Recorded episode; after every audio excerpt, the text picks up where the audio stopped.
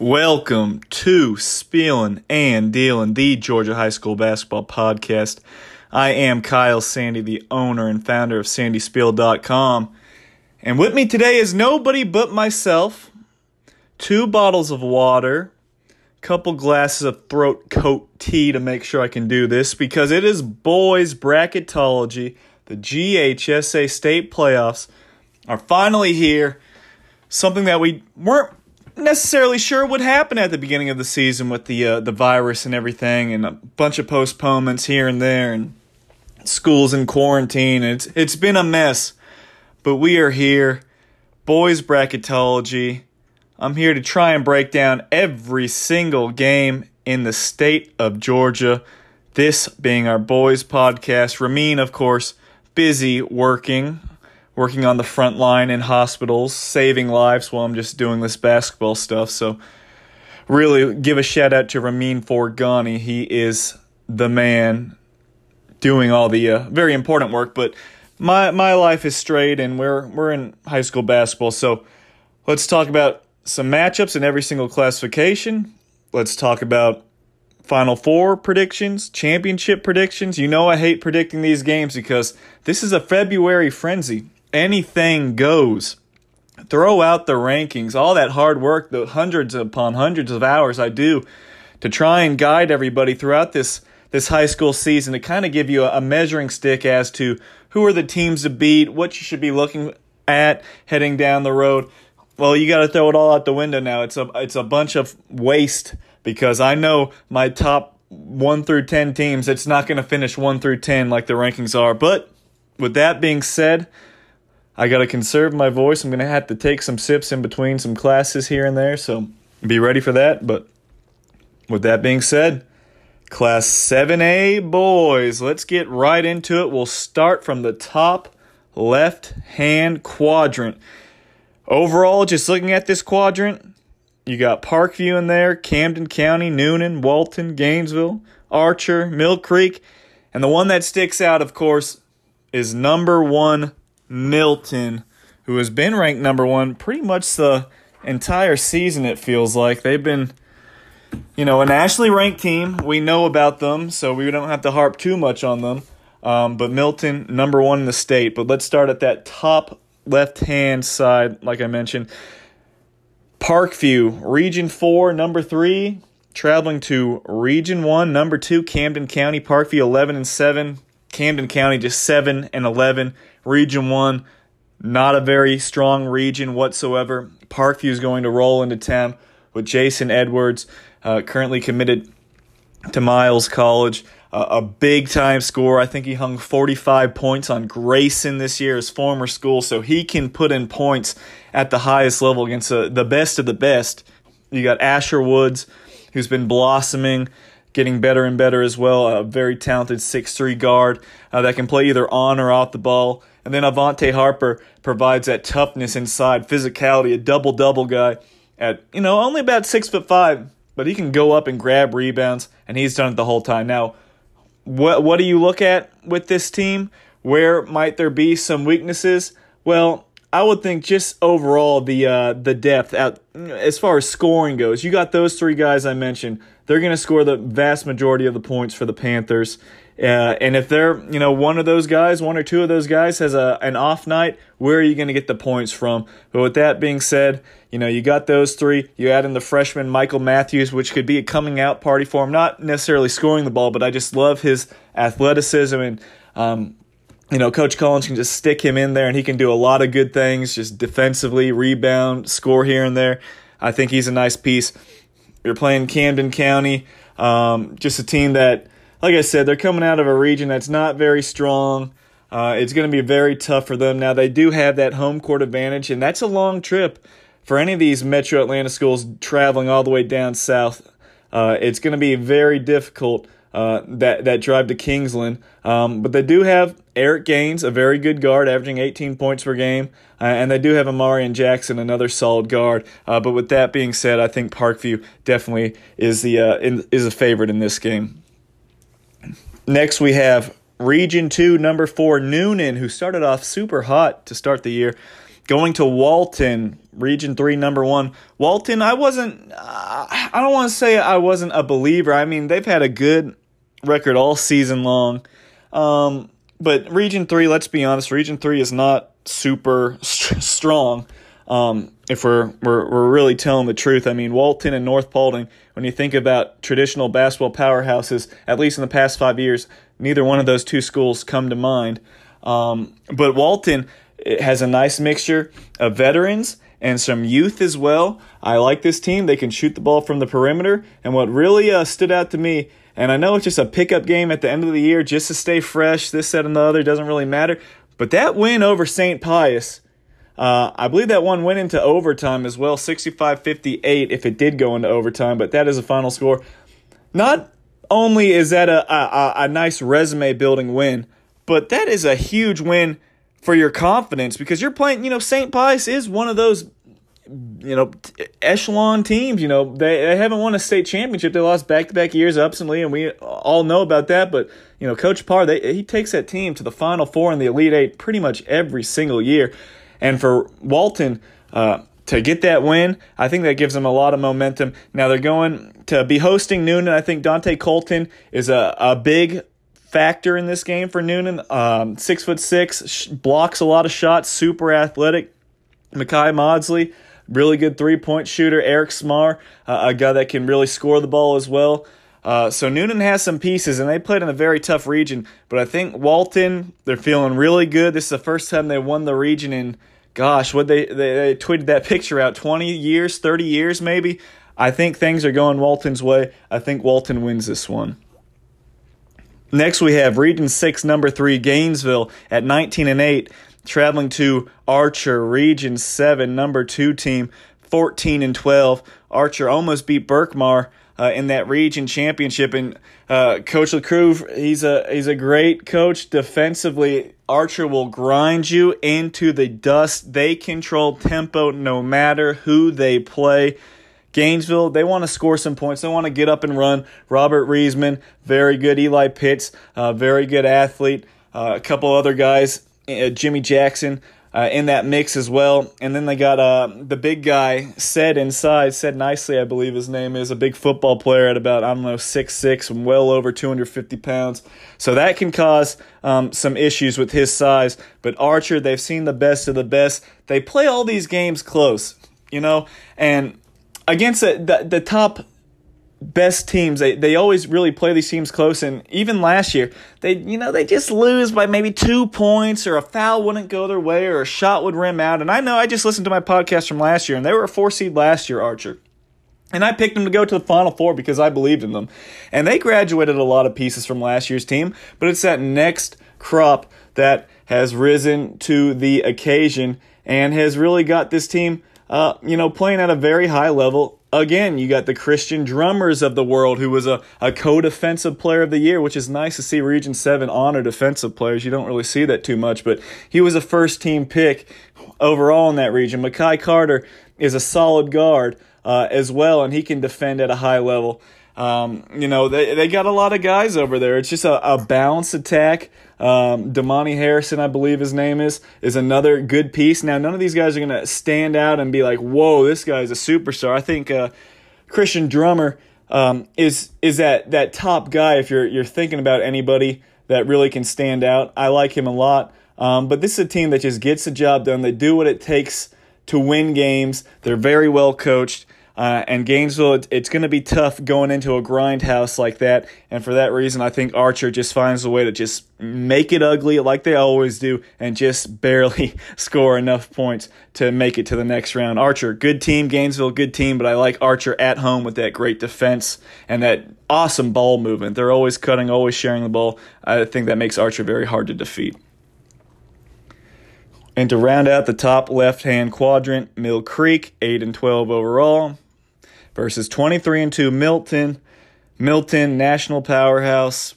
We all know the names Bruce Thornton, Kanaan Carlyle, Kendall Campbell, uh, Brock Bidwell, LT Overton. I mean, just naming those names, I think um, that that should pretty much tell the story. Um, but you know, I think this is a good game for Mill Creek. I, I, don't expect Mill Creek to win, but for their younger players, Jonathan Taylor, that's a nice player right there. I think he's going to have a very good future over the next couple years. I think this is a good experience for him, seeing the best of the best. Uh, but I think Milton uh, rolls in this one. We'll go to the bottom left hand side of the bracket. Really interesting matchup Region 7, number 3, Norcross 20 and 7. Heading to Denmark 16 and 11, the two seed out of Region 6. Denmark, I don't want to say they peaked early, but they played really good basketball early in the season. Then they kind of, you know, it, a little hit and miss here and there. Um, but they played a really tough schedule. They've shown that they can compete with some of the best teams in the state. I mean, they beat Cherokee by one point early on. Um, they they lost to Milton in overtime, a game they kind of blew. Uh, they lost by only 10 to Berkmar. Lost to Archer by 13, who we were just talking about. Archer, telling you, that's a good team right there. But now um, you're looking at this game, actually a rematch. You know, Norcross beat Denmark 86 64 earlier in the season, January 9th. Um, so these two teams are they're going to be familiar with each other now. Um, I think it's a tough matchup, but Norcross, it was a team that they were young, obviously, always have new pieces transferring in, um, and it takes a while to gel. And they were beat by Archer, and that you know that knocked them down to this three seed. And Norcross, you know, they've been a they've been a team that doesn't doesn't I gotta choose my words wisely this year, this year I think is a little different. I mean, last year they were really loaded. This year's this is a really good roster, um, but they're young, so I think they're a year away from contending for a state title. But but I you know it's a team that sometimes plays down to the level of competition. I think you've seen that a lot uh, throughout the year, and I think that's just about coming together in youth and um, a lot of guys. You know, you got Cockyack going to um, DePaul, you got Jaden Harris is a really good guard. London Johnson, uh, Mir Panoam. You know, you got a lot of talented pieces, but uh, I don't think this is a, a, state title contending team yet. But they have the talent to make a deep run. Um, and I'm kind of droning on here, but I'm gonna sum it up and say I think Norcross wins this game. I think uh, uh, Sutton Smith's going to have a uh, great game for Denmark. He can really control that pace, and you got Joseph Scott as well. Six seven can shoot on the perimeter some, um, but I do think uh, Norcross already having beat them once. Uh, by 22 points. I think, you know, coming into this tournament as not a heavy favorite, more of an underdog. You know, when's the last time Norcross was uh, a lower seed in the first round? I think Norcross gets the job done.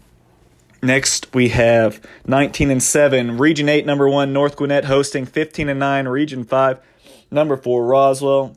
I love Jason McCullough for um, Roswell. Really good guard. Think he's going to be a Division One player for sure.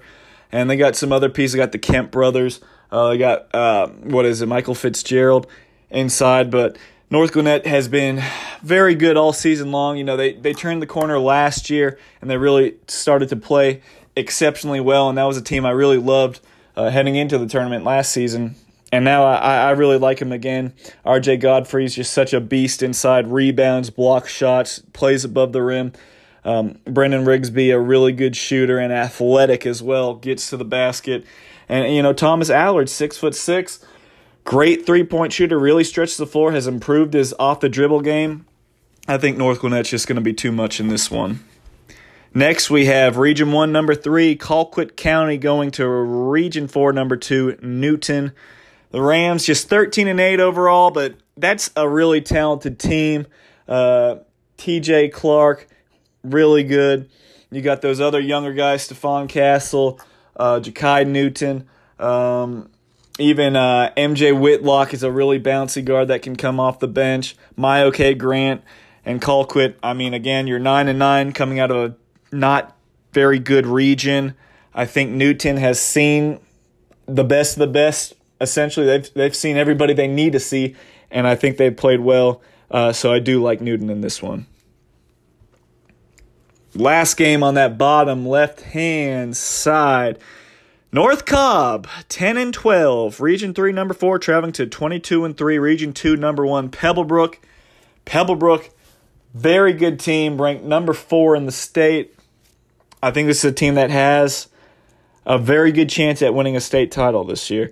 Got a lot of length on the outside um, with with those guys. Jamel Kleiss uh, going to Georgia State. Danny Stubbs also going to Georgia State at the at the point guard position. Kamai Young transfers in from North Cobb Christian to give you another scoring guard. Um, they just have so much to choose from. Tyler Shirley, another really good player on the wing. Um, you got Reddish, Aaron Reddish transferred in as well. So just an embarrassment of riches. I think North Cobb is going to slow this game down. Coach Gorsuch, one of the better coaches in Cobb County. Um, Alex Acosta, a really good rebounder inside. He's going to have his hands full going up against so much length and athleticism. You got um, Tyler Gorsuch, uh, a, a, solid little guard as well that plays good defense, but I just don't think they have enough firepower, and I don't think they're going to be able to hold Pebblebrook in the 50s or anything like that. So I think Pebblebrook wins this game by double digits. We'll move on to the top right hand side of the bracket as we take a look at Peachtree Ridge, Region 8, number 3, traveling to Region 5, number 2, Cherokee. Cherokee transformed over the summer. They were good last year, but they lost as a number one seed at home to Westlake, a four seed last year, and that really just put a damper on a great season. This year they've went out, they played a lot of really good teams. You have Elijah Tucker, who has really blossomed and has taken this team, you know, on his shoulders. Uh, was named uh, Region Player of the Year, uh, which is pretty impressive in Region 5 when you're talking about you got all those Milton guys in there. But that's how good he is. He can take over games at 6 foot 8, super bouncy, just has to stay focused. Sometimes he can get a little out of out of sorts, gets a little frustrated, might play up to the crowd a little too much. Just make sure the main goal is winning this game. I think he's going to be able to do that. You got Tyland Owens. T.O., that's really the X factor for this team. You know, this is a guy that's been scoring 18 points per game pretty much his entire career, but every game this year he's so passive. He'll go into the fourth quarter with maybe four or five points, and then he'll try and turn it on. And he's been able to do that a couple times. I saw it at the CTC Classic firsthand where he just, you know, he finished with maybe like 12 or 13 points, but like 10 of those came in that fourth quarter when they needed it the most. Um, but he can't wait to do that. He needs to be clicking on all cylinders. I know I talked to him at the game. He said he's trying to facilitate and be a true point guard that's great, but you you know it's go time now. You need to be full tilt, being aggressive, hunting your shot. You can still hunt your offense while getting other guys involved. You got Elijah Pickett who transferred in from Richmond Hill, who provides freakish athleticism on the perimeter and a great defensive stopper. A DJ Potts Hurd who came in from Woodstock, a good outside shooter that can come off the bench and knock down threes. Um, Taden Owens has really blossomed as a nice starting guard for them. Um, this is a good team. This is a really good team. Caleb Richardson brings you length as well. Cherokee has a lot, and Bennett Olm, a really good six-three guard. That's a really, I'm telling you, he's an underrated defender. I don't know if anyone underrates him. Uh, I would think that's hard to believe because he can potentially be a lockdown guy sometimes. Um, I really like Cherokee, is what I'm trying to say. I think they're going to beat Peachtree Ridge. Uh, but I'm telling you, if Cherokee wants to take a deep run, Tyland Owens, he has to get back to that offensive mindset, and he can't wait till the fourth quarter because if you wait till the fourth quarter and you're in too big of a hole, it's not going to matter what you put up in that fourth. Below this game, we have Region 6, number 4, Lambert at 12 and 14 versus Berkmar. Region 7, number 1, 21 and 5. I think Berkmar is just too big, too talented. Malik Ewan inside at 6'10 uh, Destin Logan on the perimeter. Jamel Rideout has really had a breakout season. Darren Alonde is just a pit bull, just a monster on the glass. I think they're just too big, too physical, too talented for Lambert. And we'll look at East Coweta, Region 2, number 3 at 16 9 versus Region 3, number 2, North Paulding, 17 and 7. North Paulding finished their season with a really nice win over Christian Heritage, a team we have in the top 10 in Class A private. But this game right here, I am so concerned with the athleticism of East Coweta, namely Sammy Moss. North Paulding, I don't know what type of defense they run, but if they do run a man, they have no one that's going to be able to check Sammy Moss, the lefty, and you know he's a you got you got to turn him into a three point shooter, and he's a quality three point shooter, but you cannot let him get going downhill because there's just nothing you can do with him. Just too athletic, too talented. Uh, and you know what's and Gilbert Crawley, I want to give him a shout out before I forget. I love him as a glue guy. There's a little bit of everything. Rebounds hard, can score from the mid range, slashes to the basket. A guy that's really been underrated his entire career, and he's he's seen more of a role. You know, every single year it's picked up and picked up and pick up. I like him a lot as a really unsung hero. But what I'm trying to get at before I forget is Delrico Gillespie transferring in in the middle of the season from Michigan. That changes East Coweta. East Coweta was meh, you know, nothing special, but adding him in, that makes him a threat now in the state tournament. Six foot seven, already has an Eastern Michigan offer. Um, really understands how to use his body and score with his back to the basket inside. He's a really good player, and North Paulding, they just don't have that size. They have Trey Harris, who just set the school record for three pointers. Um, you know, he's about six five, but more of a wing, more of a finesse type player. Really good scorer when he gets, you know, uh, heated up and uh, can really turn it on. And I really love Griffin Cherry. He's a great point guard. Um, you know, he's going to be a, a tough competitor. He's going to keep them in this game, and I think North Paulding's going to be in this game the entire time. But I think East Coweta is just going to be able to make a couple more plays down the stretch, and I just think that athleticism and Sammy Moss just being the best player on the floor and Delrico Gillespie, I think those are just two guys that North Paulding just cannot match up with. Rounding out the top right hand quadrant, South Gwinnett 10 and 8, Region 4, number 4 won their way into the tournament, beating Brookwood in a playing game. Plays at Tift County, Region 1, number 1, 13 and 5. Again, Region 1, not very good. Tift County, extremely hard to win at in the postseason. I know South Gwinnett has some guys that can put the ball in the basket, um, but you know the motto at Tift County, it's no buckets. And I think Tift County, um, you know, it's Charian Warren. He's really, really good that's a guy that's going to be a difference maker, and I think Tift County gets the job done and they advance on to the Sweet 16. We will swing it down, finish up Class 7A. Marietta 10 and 11, Region 3, number 3 versus Region 2, number 2 McEachern 21 and 4. Big time rivalry matchup straight out the gate in round 1. Uh, I like McEachern in this game, definitely. Uh, Marietta, they have come a long way since their scrimmage, uh, you know, when they just got demolished by uh, Sequoyah. Um, they've come a long way. They lost 62 to 50 when they played McEachern and 65 to 40, so they already got two losses to them. They played better. They had what? They had a one, two, three, four, five, six game winning streak heading into the, you know, down the stretch here to get into the state tournament because they were dead in the water. But, you know, Marietta, they, they do have talent. Isaiah Nelson is a super talented six foot seven, play above the rim type guy.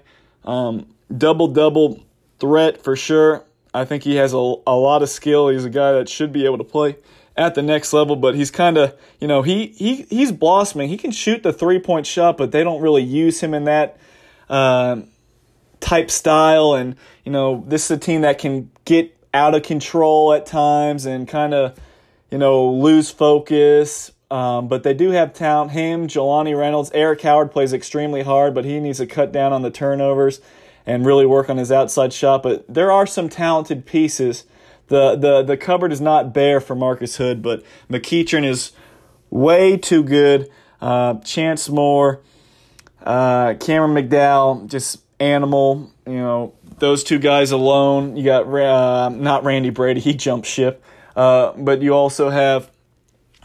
Oh man, uh, what's what's my my good friend's name? Uh, that really puts in the points. Bobby Moore, Bobby Moore. He, you know, Bobby Moore. There's not many shots that he doesn't like. At least uh, during the uh, the uh, travel ball season. But that's a guy that's just a monster. Plays above the rim and just does crazy stuff on the court. Really talented player. I think McEachern uh, handles their business. I think Marietta will have a good game plan, uh, but the the the the talent gap is just uh, too too much in this one, and it's going to be a, a big crowd as well. Uh, so I like McEachern in this game. Next we have Lowndes, Region Four, number what? Region One, number four seed, six and eight overall against Grayson. Region Four, number one, 21 and three, number two in the state. Grayson too big, too talented. Lowndes County in big trouble. That's a long trip coming up to Metro Atlanta. You got the the big guys: Chauncey Wiggins, Tajay Kelly, Ian Shefflin. Um, Grayson should roll. They should roll in a big, big way. I will say these these South Georgia teams usually are very tough, athletic, uh, football minded. Um, they're going to try and punch you in the mouth, but I just don't think that's going to happen when you can't even reach the mouth of Grayson. We got Etowah, Region 5, number 3, versus Region 8, number 2, Collins Hill. Really? Interesting game here. Collins Hill, Coach Joe Dix, they want 32 minutes of havoc. They want to press, press, press, trap, trap, trap, press, press, press the entire game and get this game played in the 70s and the 80s. Etowah, a team that is, you know, phenomenally coached by Coach Dossinger, always defense first. This is a young team that has gotten better and better and better as the season has worn on. This is a team that's riding an eight game winning streak.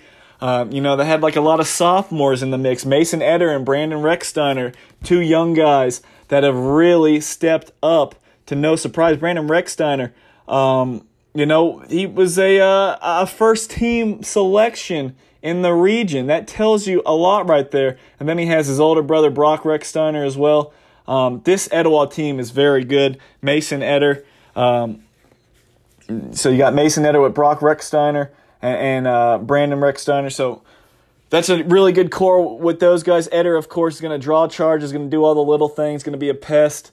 Um, they just have so many young, talented options to choose from. Jonah Hamilton, a junior, is a great three point shooter. Dwan Devonish, uh, athletic, undersized guard, but will lock you up defensively and can put in points when needed. Um, Dimitri Angelakos, a freshman, can score the ball. Jared Hughes, six foot five, can can play above the rim. They just came off a big win over Heritage Conyers, 83 to 71. They're up like 30 points going into the fourth quarter. Um, Collins Hill, Collins Hill is going to try and control this tempo and make it a fast-paced game with Jobry Mills and Vino Glover and all these guys and Ethan Davis.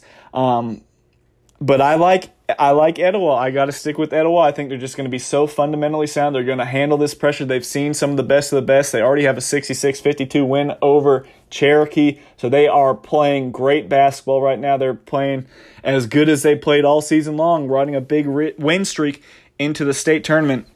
So for that reason, I do like Etowah.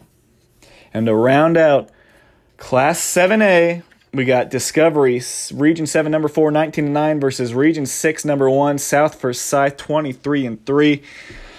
In this matchup, I like South Forsyth. I think it's going to be a tough game. Discovery, Mikey Moncrief, uh, that's a good player. Uh, you got Navon Mays. Uh, inside is a very good, you know, inside out threat that can cause a lot of issues. Um, you have uh, Ian Davis going to Georgia College. He can really score the ball at multiple levels. Um, so there's a lot of firepower for Discovery, but South Forsyth, they just keep winning. And I think, again, the X factor in this one, Devin McLaughlin, he's so good inside, really can dominate the paint. You add in Brandon Stoudemire, that athleticism on the perimeter. Cole Harris, solid player. Um, and then the Underwood brothers, uh, Ethan and Caleb, two really good guards. And I think South Forsyth finds a way to get the job done in a gritty, gritty, close matchup. But I do like South Forsyth. And before I wrap up, Class 7A, I guess is the moment everyone's been waiting for for some reason. My final four picks I'm going Milton, Pebblebrook, Berkmar, and I'm going with Grayson. That's my final four, and I guess I have to give you a state championship pick, which everybody knows I hate picking these games, but a state championship pick, I feel like let's have a rematch between Grayson and Milton. Milton won 75 64 in their first meeting when Bruce Thornton went bananas, had a huge game. Um, I'm gonna go with, you know, and uh, before I, I make my selection, uh, yeah, it looks like we had uh, Bruce Thornton in that game. 34.7 rebounds, 5 assists. Pretty impressive stuff there. Um, but I'm going with Milton in a close game against Grayson. Grayson, obviously, I think they can win this game. I think they have heartbreak on their mind from last year's team. Um, but I think Milton, Bruce Thornton, that is the X factor in this game. And if we get to that potential matchup, we will talk much more about it later on, but I don't want to drone on.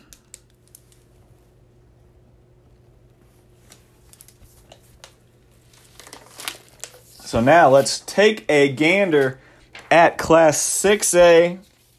Gonna move it on now. 6A, one of the deepest classifications in the state, if not the deepest classification in the state. It's gonna be crazy. It's gonna be wild. I know everyone thinks it's just gonna come down to two teams. Those two teams are gonna have to win some some tough games in order to have round four. Um, but let's start at that top left hand side. Valdosta versus Tucker. Valdosta 19 and 5 hosting Tucker. Tucker's a good team. David Giddens come on very strong. Raylan Berrien, really good ball handler. I don't think he's really been taking that next step and taking that team uh, by the horns, but he is a really good guard. Going against Valdosta, Dorian Douglas, all these just senior laden guys, guys that have played very well uh, all year long. Um, I like Valdosta in this game. I just think traveling down to Valdosta, having to deal with Daryl Lockhart, a coach that knows how to win these type of games. Um, and he's got good players to pull from. A lot of uh, you know tough guys. We talked about that South Georgia mentality of physical guys that can really get after you. Melvin Smith's been very good this year. Uh, Stanley Halliburton.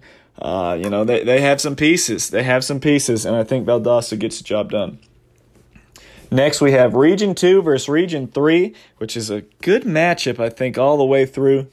Region 2, number 4, Effingham County, 18 and 7. That's a pretty good record versus 19 and 2, Evans, the number one seed from Region 3. Um, Effingham County, they're going to come to play. They got the uh, the Wallace brothers, Kerry and Keon. Those two guys are tough to deal with on the perimeter, can get downhill, can score, can score points at a uh, efficient rate. Uh, so that's going to be a tough matchup, but I think Evans Evans has seen some of the best of the best. They've really went out there and challenged themselves this year, and I think they're going to be better for it. Still got Rashad King, really tough. Brazen James, good guard. Josh Mincy. Devin Story has added some outside shooting. Tyson Jones, a big fella inside at six eight. The list goes on and on. I think Evans is going to win this game and advance to the next round, but I think Effingham County is going to come out and make it interesting just how they can match up a little bit early on, but I think Evans will be too much at home.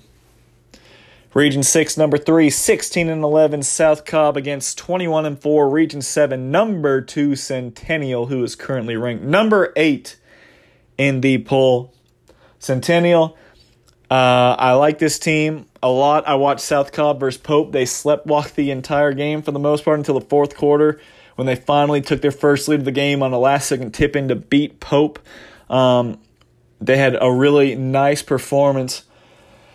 Um, from Travis Burris, really scored the ball well, the lefty guard, and then Daquan Riggins had some big, big plays, and Jens Ruckert had the tip in. Then you got Bassett and uh, Backy Lecky, really athletic, long wings that can defend. I think that's a you know gives Coach Moultrie a lot to choose from.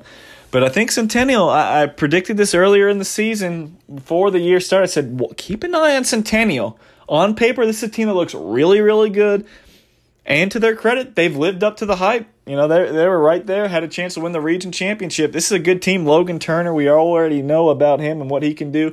But Sir Williamson, KJ Spooney, um, Wade Call inside, I really like him and I, I, think they're just they're so balanced. And Kyle Duncan as well. I mean, another big guard that plays multiple positions. I like Centennial in this game. I just think they have a lot of firepower and they have a lot of experience playing some of the best of the best. As does South Cobb coming out of Region Six. But I just think Centennial. Uh, I think they're in line for a special year, so I'm going to stick with them.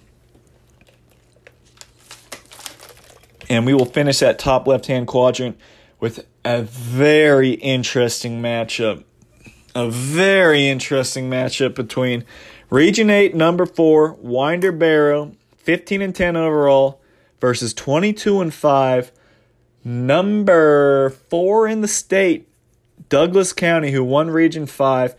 Douglas County just obliterated pretty much everybody in Region 5. Now, Region 5 was not very good this year, and the antithesis of that is Region 8 was very good this year. And Winder Barrow got in, and Winder Barrow has gone through battles with Buford and Shiloh and Lanier, and they've you know split some wins with a couple of those teams.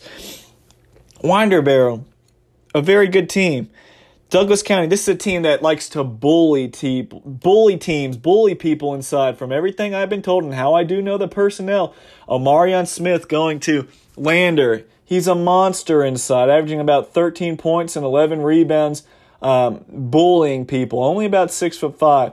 Um, he's so good. Amari Fontenot is a big, long guard. You got Mike Kennard that provides some uh, size. Um, Mahorn, um, Justice Devon. You got a lot of guys to choose from. And you got some big bullies, some big bruisers as well.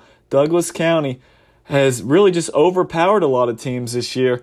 Uh, and, you know, it's going to be tough to do that against Winder Barrow.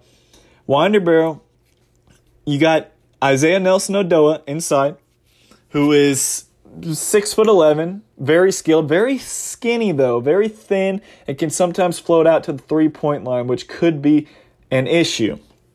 But they also have Wyatt Fricks, a six foot nine wing that can score in a multitude of ways, and you got Tim Loud, a very good guard it's going to be tough. You know, Douglas County is so used to just beating up teams on the inside, um, but it's going to be much difficult, more difficult to do that with six foot eleven and six foot nine. But that six foot eleven, six foot nine, they're not necessarily known for being physical uh, and the low block, and you know that's that's Douglas County's mo. So what looks like a very interesting game, and I do think it's going to be a good game.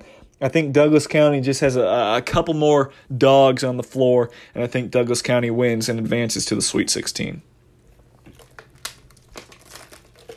We'll move down to the left bottom side of the bracket. Region 7, number 3, Sequoyah, 16 and 12, versus 22 and 5, Wheeler. Region 6, number 2, the defending 7A state champs, beat Kell twice this year, but then lost in double overtime in the region championship 78 71. Sequoyah, hey, if any underdog had a chance, or at least had the skill set of being able to beat a top ranked team, it would be Sequoyah. They have the best outside shooting backcourt in the state, bar none, between Kyle Keener and Dylan Woolley. Those two guys light it up they can both hit you for six, seven, eight threes. It's been done before. Um, Aiden Watson, athletic inside, helps out Fisher Mitchell. Fisher Mitchell, a floor spacing big man, but you know he's he's going to play below the rim, and that's you know that really leads me to my next point. Wheeler is just going to be so big, too big inside. Jaheim Hudson, uh, he was a monster against Kell. He's going to be uh, just you know, just absolutely dominant inside if he wants to be against Sequoyah. Sequoyah has nobody that can match him inside. I just don't foresee any second chance uh, opportunities or very many at all for Sequoyah, other than maybe long rebounds on missed three pointers and some guys being out of place. But Wheeler's just so big. Caleb Washington, a six eight wing going to Dayton. You got Isaiah Collier at the guard spot. You know, the list goes on and on and on. Sequoyah, I think Sequoyah, they could hit some threes. If they hit maybe 10 or 12 threes, they could hang around. But I think the length and the quickness of Wheeler are going to know where the shooters are. Larry Thompson is a very good coach. I would have to assume they're not going to let uh, Woolley and Keener get too many open looks from three. And I think Wheeler is just going to overpower Sequoyah at the end of the day. Next, we have Region 5, number 4, South Paulding, 15 and 11, back in the state playoffs for the first time in three years versus Lanier, Region 8, number 1, 18 and 6, won by one point over Shiloh in the region championship. Well, South Paulding's going to throw the whole kitchen sink at Lanier. I can tell you that right now. Coach Davis, Gil Davis, always switches up defenses. Uh, so there's going to be a lot that he's going to try. Um, but I think Lanier is just going to be a little bit too talented Uh, James Madison signing, Andrew McConnell, big time scorer on the perimeter. More of a jump shooter than a driver, uh, but if you let him get his feet set, he's going to knock down shots. Uh, Phillips, really athletic little guard that's just such a bundle of energy. Uh, Makai Vassell at six foot six is very tough. And they got Boogie Morgan, a youngster. They got a lot of young pieces that really help balance this team. South Paulding, uh, you're looking at a, a, a game plan where they got to keep this pretty low scoring. Jeremiah Taylor's got to be full health, full strength. He's just going to have to have a phenomenal game. Carry on Mathis is going to have to compete inside block shots and knock down some, you know, outside shots to space the floor. Uh, it's just going to be really tough for them. Randy Harris is going to have to be locked in. Uh, a wiry scorer that's a real streaky guy, but I just think Lanier is going to have too much firepower. And South Paulding, you know, after they won against Paulding County, you know, they, they won in overtime, which was a thrilling game. I just don't know if they have enough left in the tank after taking a beating from Douglas County and then falling to Dalton. It's going to be really tough. I think Lanier will win this game, and I think they're going to win it by double digits. Next, we have Region 1, number 3, Houston County, just 5 and 11 versus 19 and 3, North Atlanta, Region 4, number 2. I like North Atlanta. They've been in the top 10 um, at times throughout the year. Um, I think they have uh, some potential sleepers that are very, very good. Uh, and Montavious Myrick, uh, I think he is a very big piece to their run, their playoff run. Uh, I think he uh, has a chance to be a really good late bloomer at the next level. I mean, he's he's impressive. I, have seen tape. He's he's very impressive. Montavious Myrick, just a, a, athletic, stretchy forward that can play inside and out, can shoot the three a little bit when left open, but plays above the rim, really tough. You add in a couple other really good guards, and you're going up against a Houston County team that um, I saw them play this year. I just don't think they're going to have enough to compete with them. Houston County. Um, they're going to be led by uh, some guards, Dallas Jackson, uh, H.B. Morgan, I believe, is still there. A couple good little guys, but I just don't think they're going to have enough for North Atlanta.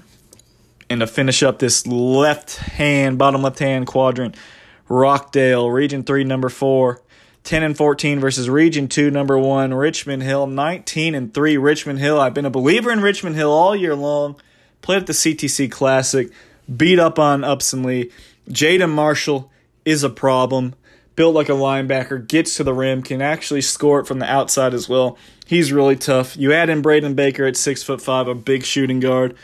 Um, Layden Finley, a, junior, that's a Georgia baseball commit, very solid around the basket, double double type guy.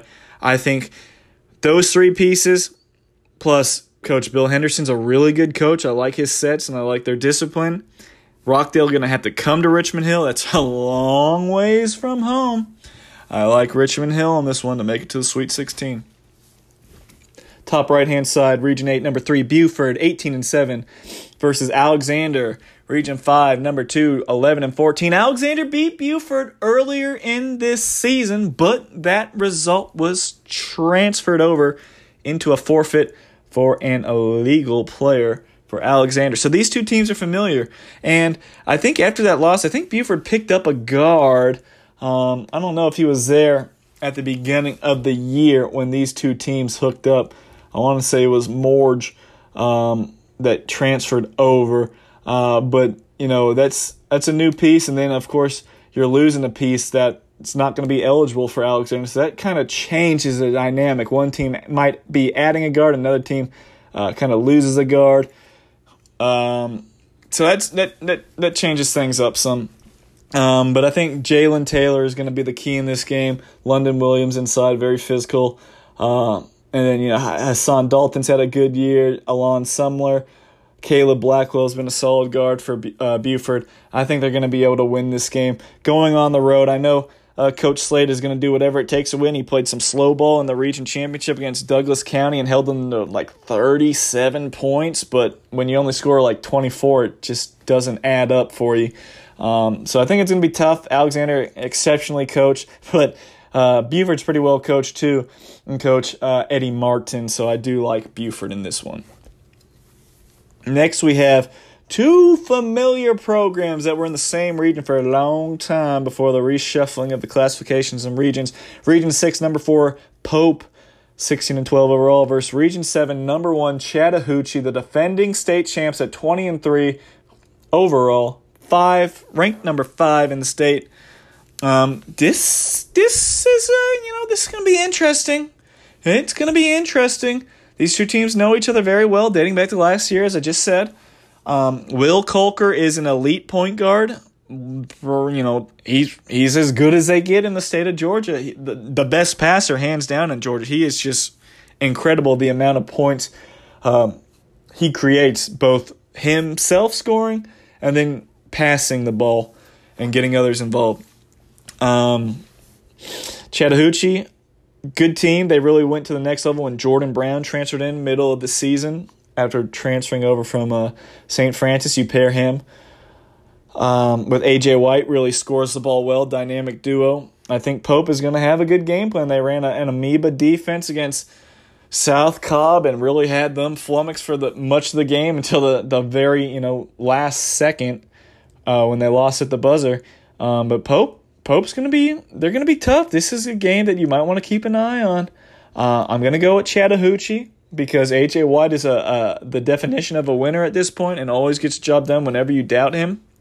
Um, but I think Pope is going to be a live underdog in this one, and it's going to be a fun matchup. But I do like Chattahoochee.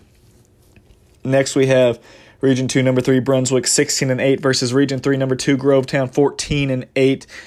Uh, I like Grovetown this one at home.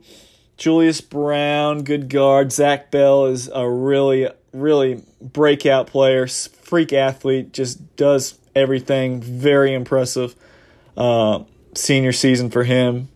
I think Grovetown's going to be able to um, get the job done. I think Brunswick has some nice players in Cam Towns, um, a couple other guys that I, I really like, but I, I just think it's going to be difficult um, to win. You know, you're going to Bruns or going to Grovetown, so a little bit of a trip as well.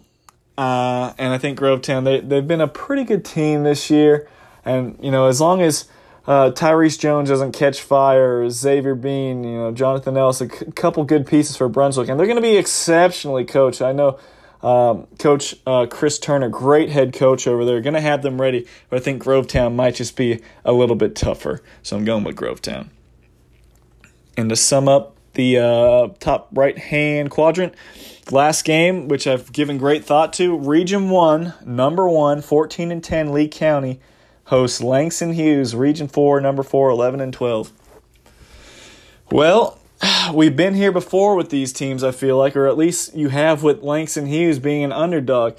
No coach has more experience of leading his team as an underdog than Rory Welsh. Like he he's done this before and he might be able to do it again. Now, I don't think they're going to win a state championship per se, but this Langston Hughes team has played a tough schedule. You know, 11 and 12, but not a ton of bad losses. They played good teams, and uh, you know they're they're they're they're they're solid. Kobe Davis has really had a good year. Kyle Jones has been eh, not as potent of a score as we thought as he transferred in. Um, but Langston Hughes has some size inside, and they have solid guard play, and have a very good coach. And Langston Hughes, just a year ago, they were a three seed, and they made it all all the way to the Elite Eight, where they lost to Lanier in overtime. So this is a team that has done it before. They went down to Valdosta in the Sweet 16 last year and won 55-52. Now you're not going to Valdosta, but the same similar type area. You're going down south. You're playing Lee County. The one thing here is, can you control? Can you contain is the word I'm looking for. MJ Taylor, who has been on a scoring binge all season long, had like 41 or 43 points in the region tournament. Kid can flat out score. He is the one key for Lee County. If he can get hot and get going and carry that team, Lee County will win this one. Um, but I think Langston he is just the overall talent, the amount of talent they've seen this year, and then just having that experience of being an underdog and being a road warrior and winning so many games on the road in the state playoffs. I think that bodes well, and that's why I have to go with Langston Hughes. And now to finish up Class 6A on the bottom right hand side. Let's go with number three Heritage Conyers, uh, Region 3 3 seed at 12 and 11 only versus Region 2 number 2 Statesboro 19 and 3. Interesting matchup. Talent uh, is exceptional, exceptional talent uh, for Heritage Conyers when you're looking at uh, James White going to Ole Miss, averaging like 27 points a game. You got Elon and uh, RJ Nord. You get some other strong pieces. Courtney McBride's a really good piece going to FAU for football. But they've been a little, you know, I gotta say that's disappointing. Disappointing with two Division One guards that are seniors, twelve and eleven. Just hasn't really worked out for them. You're playing against Statesboro, who, you know, someone told me they were rumored that they kicked off two two key pretty key pieces for the region tournament. Have not had that um, uh, corroborated. Don't know if it's legit or not. And I heard Leslie Black has been in COVID protocol, six foot five, six foot six, four. Should be back out um, in time for the first round, I would hope. If they're at full strength, I like Statesboro with uh, Albert McKell. I think you know he's pretty good. And this this has been a team that's been very balanced all year long. And again, that's a long trip and a long ride, and you know that's a lot of toughness and we know Heritage is going to get points and James White's going to get his points, but uh, you know they just haven't been able to really uh, take off. I mean, they went to the Sweet 16 last year, lost a close game to Chattahoochee, but even before that, they only beat Lee County by two points in that first round. Um, so Lee County, that goes back to that Langston Hughes matchup. They're they're going to be tough. Um, but I, I, like Statesboro. I think Statesboro has been a good team, and I think they have a chance to to make a, a, a little bit of noise in the state tournament as long as they are healthy. Next, we have Northside Warner Robins, four seed, nine and twelve overall versus Region Four, number one Westlake, fifteen and three. Northside Warner Robins, that's a that's a pretty good four seed. I know the record doesn't reflect it, but as far as the talent goes, Trey Grain, big time guard, really scores ball, does everything for Coach Simon. Really good player. And Jordan Brown, that kid, you know, he averages close to a triple double. You know, he's about eight points, eight rebounds, eight blocks a game. He can erase a lot of stuff. And, you know, you're, you're looking at Westlake, Jalil McKee, very good physical wing type player. And then uh, we had, who was it? Gaddis Heath, I believe it was. You know, he transfers in and uh, really takes his team to the to the next level as far as just taken over. You know, 20 points, seven rebounds, seven assists per game is what they they tweeted out as his stats. And if, if that's true, that's uh, that's pretty good numbers right there. So I think he's really dynamic and has really took helped take this Westlake team to some pretty good heights. Uh, I think they'll win this game, but I think Northside Warner Robins, they do have some talent to compete with them. But I think Westlake at home, I think they'll just be a little too tough, and they know how to win games. Next, we have Dalton, Region 5, number 3, versus Shiloh, Region 8, number 2. Shiloh 19 and 5, Dalton 14 and 3. Shiloh, Devin Barnes, really good, strong, crafty guard, and they just got a, a plethora of other guys. Trevon Payton, um, what is it, Nazir, uh, Griffin, if that's correct, if I'm not mistaken. Um, they got a lot of guys that just chip in, you know, 10, 12 points here and there. Zeron Jackson. They got a nice core, and they play such good defense. They grind you into dust. Coach Rivers does. Dalton, you know, they have Franklin Almonte. He's a freak. He's going to get 20 points and 20 rebounds. And they have Ashton Blackwell, who's the head of the snake. Those two guys are, you know, they, they make that team go. Ashton Blackwell, especially, really good um, under the radar guard. But I just think Shiloh's just going to be able to just suffocate them and they're going to be physical and they're going to put a body on Almonte the best they can. And I think Shiloh's going to win this game. Which would set up a very interesting next round matchup because we have Kell, Region 6, number 1, versus Region 7, number 4, River Ridge. Before we talk about the Sweet 16, which we'll have to save for another podcast, River Ridge is big. 6'11, and six nine inside, Jared Russo, very skilled post player, and then you got Braden Pierce, blocks a lot of shots, can stretch the floor from time to time. Those two guys will cause some issues. Now, they're bigger than Wheeler, those two guys. And Wheeler really killed Kell on the glass at, at times. But of course, they're, they're not as athletic as those two. But that size, I mean, ask Chattahoochee. Chattahoochee has had a hell of a time in their meetings with River Ridge this year. Not, you know, Kell, they beat Chattahoochee by like 30 points early in the year, but Kell's a different animal. I think Scoot Henderson, obviously, just just too good. I think he's going to be able to, you know, score at the rim. Somebody could be put on a poster. It's possible, but he, Jalen Harris, has stepped up so much. Najee Cologne defensively, um, they got a lot of talented, you know, solid guys that follow Scoot's lead, and I just worry about River Ridge. I don't know if they're playing zone. If they're playing man, I would hope and assume they're playing zone, but if you did have to go man, who is guarding Scoot Henderson? I don't see anyone on that roster that's going to be able to keep up with him. Maybe Grant Portera, Jackson Head possibly, but I just think he's going to be too fast, too quick, too shifty, and I think Kell finds a way into the Sweet 16. Now, my final four picks in Class 6A. Let's rack them off. Evans, Wheeler, Chattahoochee, and we're going with Kell. Everyone wants to know will we have round four, Kell versus Wheeler? I say we do. I say we do, and I don't think it's going to be easy to get there because we know the hardest thing to do is to win a state championship as a favorite, especially in Class 7A. I forgot to mention that. So, Milton, you're off the hook because I forgot to mention that. But Wheeler and Kell, two really good teams. I don't want to say they're head and shoulders above the rest of the field, but they've been neck and neck all year long. Like I said, Wheeler beat them by one, beat them by three, and then they lost by seven in double overtime. I think we might have round four and round four. I would say goes to Wheeler, who I have ranked number one. I have Kell ranked number two. Why is Kell ranked number two and not number one after they beat Wheeler for the region championship? Well, how many times have they played Wheeler? They've played them three times. They've lost two times. We might see a fourth time, and I'm just going with Wheeler because uh, they're just so big. And Jaheim Hudson getting in foul trouble was a really big deal in that game for Kell to get back into it. They got off to a slow start, and then uh, you know Scoot Henderson got hot with Hudson not able to protect the rim on the bench. So I have Wheeler repeating as state champs. This time, doing it in Class 6A. Next up, we shift over to Class 5A as my voice starts to give way, but I'm going to power through for everybody.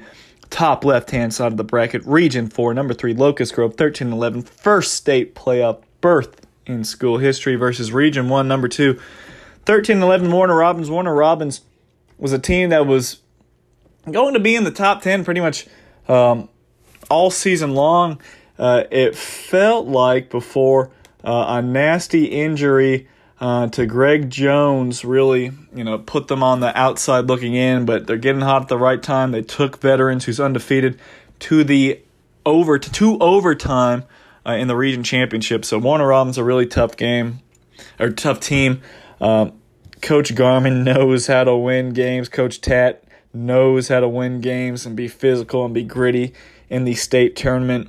Locust Grove. It's their first time ever being there, you know, and that's a that's a big deal for these kids. And I don't think it's going to be a a deal where it's oh we're just happy to be here. I don't I don't think that's going to be the case, but it's going to be very difficult to beat a tough team like Warner Robins in a tough environment. Uh, Geo Straction is going to have to have a good game. David Laurent, um, Josh Richardson, to name a few, some of their best players all all region picks, but I do like Warner Robins in this one. Um, just a team that has their sights built on bigger things, or set on bigger things, and I think Warner Robins will find a way to advance using that home court advantage. Next, we have four and fourteen Northside Columbus, a four seed out of Region Two versus number one ranked Tri Cities, nineteen and four. number one seed out of Region 3. Uh, Tri Cities by a lot in this game. I think they're just way too good. Northside Columbus, they've only won four games. They're going to see a team, the best team they'll see all year, and I think Tri Cities is just going to put it on them. Tri Cities advances. Next, we have Lithia Springs, the three seed out of Region 6, versus Blessed Trinity, two seed out of Region 7, 18 and 8, Blessed Trinity, Lithia Springs, 11 and 6. Blessed Trinity fell to Calhoun in the region championship, but they have Jax Knight going to Flagler, a big time point guard, scores the ball lightning quick, does a little bit of everything. Really tough player. Um, I think Lithia Springs is going to have a hard time chasing him around. Uh, and Ben Hamaker, uh, another solid guard that can help put in some points. I think, you know, at, at, this point, we're looking at which team has the best player on the floor. Blessed Trinity has the best player on the floor. Um, and I think they played a little bit better of a schedule. I don't think Region 6 was all that strong this year, to be honest with you. not saying Region 7 was a juggernaut, but at least Blessed Trinity did see teams like Cass and I guess Calhoun too, because Calhoun peaked at the right time. But I, I like Blessed Trinity in this game. Next, Walnut Grove, the eight seed or the the four seed out of Region 8, 10 and 14 versus 22 and 3 St. Pius, the number one seed. We all know St. Pius trying to get over the hump, trying to get that state championship. I think they will win this game. I think Cam Lee, Cameron Lee for Walnut Grove, very athletic guard. I think he's going to cause some issues on the perimeter. Um, but outside of him, I don't know if Walnut Grove's just going to have enough to compete with that that surgical precision uh, that St. Pius executes with, um, especially when you have uh, Brooks Collert going to Rollins College, just d- diming people to death, and Trey Acklin, and just all these guys. It's a it's a, it's a good team. Cal Peterson, I believe, still there. So it's just a good overall team, the St. Pius team, and uh, I think they're going to be able to handle their business uh, and make it to the Sweet 16, where then things will, you know, get a little more interesting here and there. But I, I do like this team a lot, and I got St. Pius advancing. Next, we'll go to the bottom left hand side of the bracket. Region 7, number 3, Cass, 19 and 7 versus Villa Rica, 13 and 10, two seed out of Region 6. Um, two programs very familiar with each other. They're in that same region a year ago. Uh, I might be able to dig up what these two teams did against each other last year. And, you know, last year was last year. A lot changes in a calendar year. Um, but just looking at what they did last year uh, in these matchups, Villa Rica, looks like Villa Rica won 57 51 and they won 69 64 before Cass beat them 62 57 in the region tournament. So, with that being said, and I guess that was a knockout Villa Rica. I think that kept Villa Rica out of the postseason last year. So um, that you know Villa Rica probably has some uh, bad bad blood and want to get some revenge for last year. Um, but I think Cass, I think Cass is a, a really good team. Braxton Benham, uh, solid guard, you know, set shooter from three point line. Would like to see him attack the basket a little more and use his athleticism, but decent outside shooter, a little streaky. I think CJ Pipkin has really emerged as the go to guard for this team, and he's really been the engine that makes them go. Uh, you got Zaylen Cheney at six six wing that, you know, when he's focused and locked in, he can be the best player on the court 90% of the time. And then you got um, Andrew Glaze, really has done a great job just being a spot up three point shooter uh, has really balanced that offense. And Villa Rica, I just don't think they're going to have enough balance. I don't think they're going to have enough uh, firepower to compete with Cass. I know they have it at their home court, but we just said Cass has been there, done that before. They know this crowd, they know what they're getting into.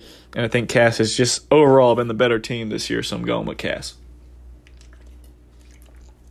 Next, we have ML King, Region 5, number 4, versus 18 and 6, Clark Central. Region 8, number 1, Clark Central is red hot, I tell you. They are rolling right now. They're playing great basketball. I think that great basketball is going to continue.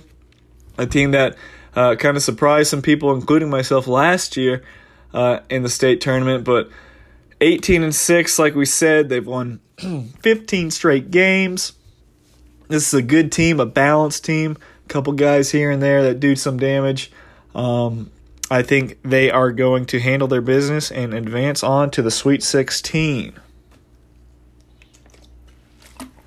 Next, we have Region 1, number 3, Coffee. Always a well coached team. Purnell Smith always has some guys down there, good athletes that play tough basketball. They're 12 and 11 They travel to Dutchtown, Region 4, number 2, 20 and 8 overall. The defending state champs. A lot different roster this year. Cohen Carr, super impressive his sophomore season, 6'5, 6'6, just freak athlete, dunks everything in sight. And they have some good guards. Gary Richardson, uh, you know, shares the ball, and they got some other shooters on the perimeter. Um, and uh, they, they they have some bruisers inside too. I mean, Dutchtown they have an interesting lineup. Uh, I think inside is where they can really do some damage. Um, Micah Evans really impressed with his uh, skill set inside, just being able to score with his back to the basket. And then Jared Waddell has proven to be a, a big shot maker, so I, I like uh, Dutchtown in this one to make it to the Sweet 16, where they will see either Jonesboro, the four seed out of Region 3, which was the toughest region all year in the classification, versus 16 and 5 Harris County. Um, looking at Harris County again, Region 2, not a very good, not a great region, I guess, all things considered, compared to these other regions. I mean, Region 2 compared to Region 3, I think it's mm, kind of night and day. Uh, I know Harris County has had a real good year from uh, Marcus Dumas, uh, 15 points per game, uh, a, a good guard, but I think Jonesboro you know, I don't think Jonesboro is the super most skilled, but they play super hard. They have dual sport athletes. They have um, Giannis Woods and Nathaniel Adams inside, both six foot seven, wire thin, but can grab rebounds and get out and go and get deflections on defense.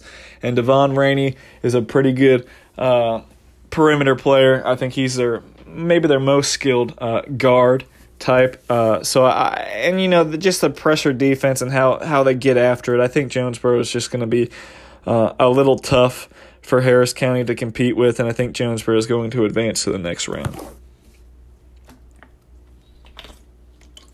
Top right hand quadrant. We got Lithonia, number two team out of Region Five versus Region Eight, number three Greenbrier. Greenbrier's a a pretty solid team. they they're a nice team. I like them. They got some shooters and they got some solid overall guards. Uh, I think they're just gonna, you know, have to find a way to slow down um, Lithonia. Uh, I mean, they've they've really put points on the board. Raheem Swain has had a breakout season, averaged close to 25 points per game, was leading DeKalb County in scoring. Um, last we saw, uh, they have a champion boy over there, Chase Champion, maybe. I'm not sure off the top of my head. Hopefully that's correct. Um, who has been like their second leading scorer throughout the year. Chase Champion, yes, that's correct. Uh, a good good one two punch right there between the two. Then it kind of comes down to okay, where where are we getting our points? Uh, beside those two guys, that's where it gets kind of you know a little interesting. But uh, this Lithonia team is a good team, and I think they are going to just have too much as far as Raheem Swain. I just think he's been that good that he's going to lead them to the Sweet 16.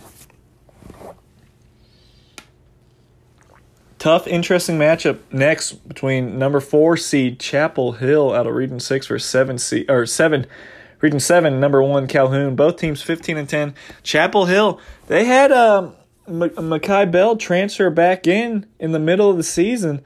Um, that you know, with him there, I probably would have had them in like the top five to start this season. He transferred out.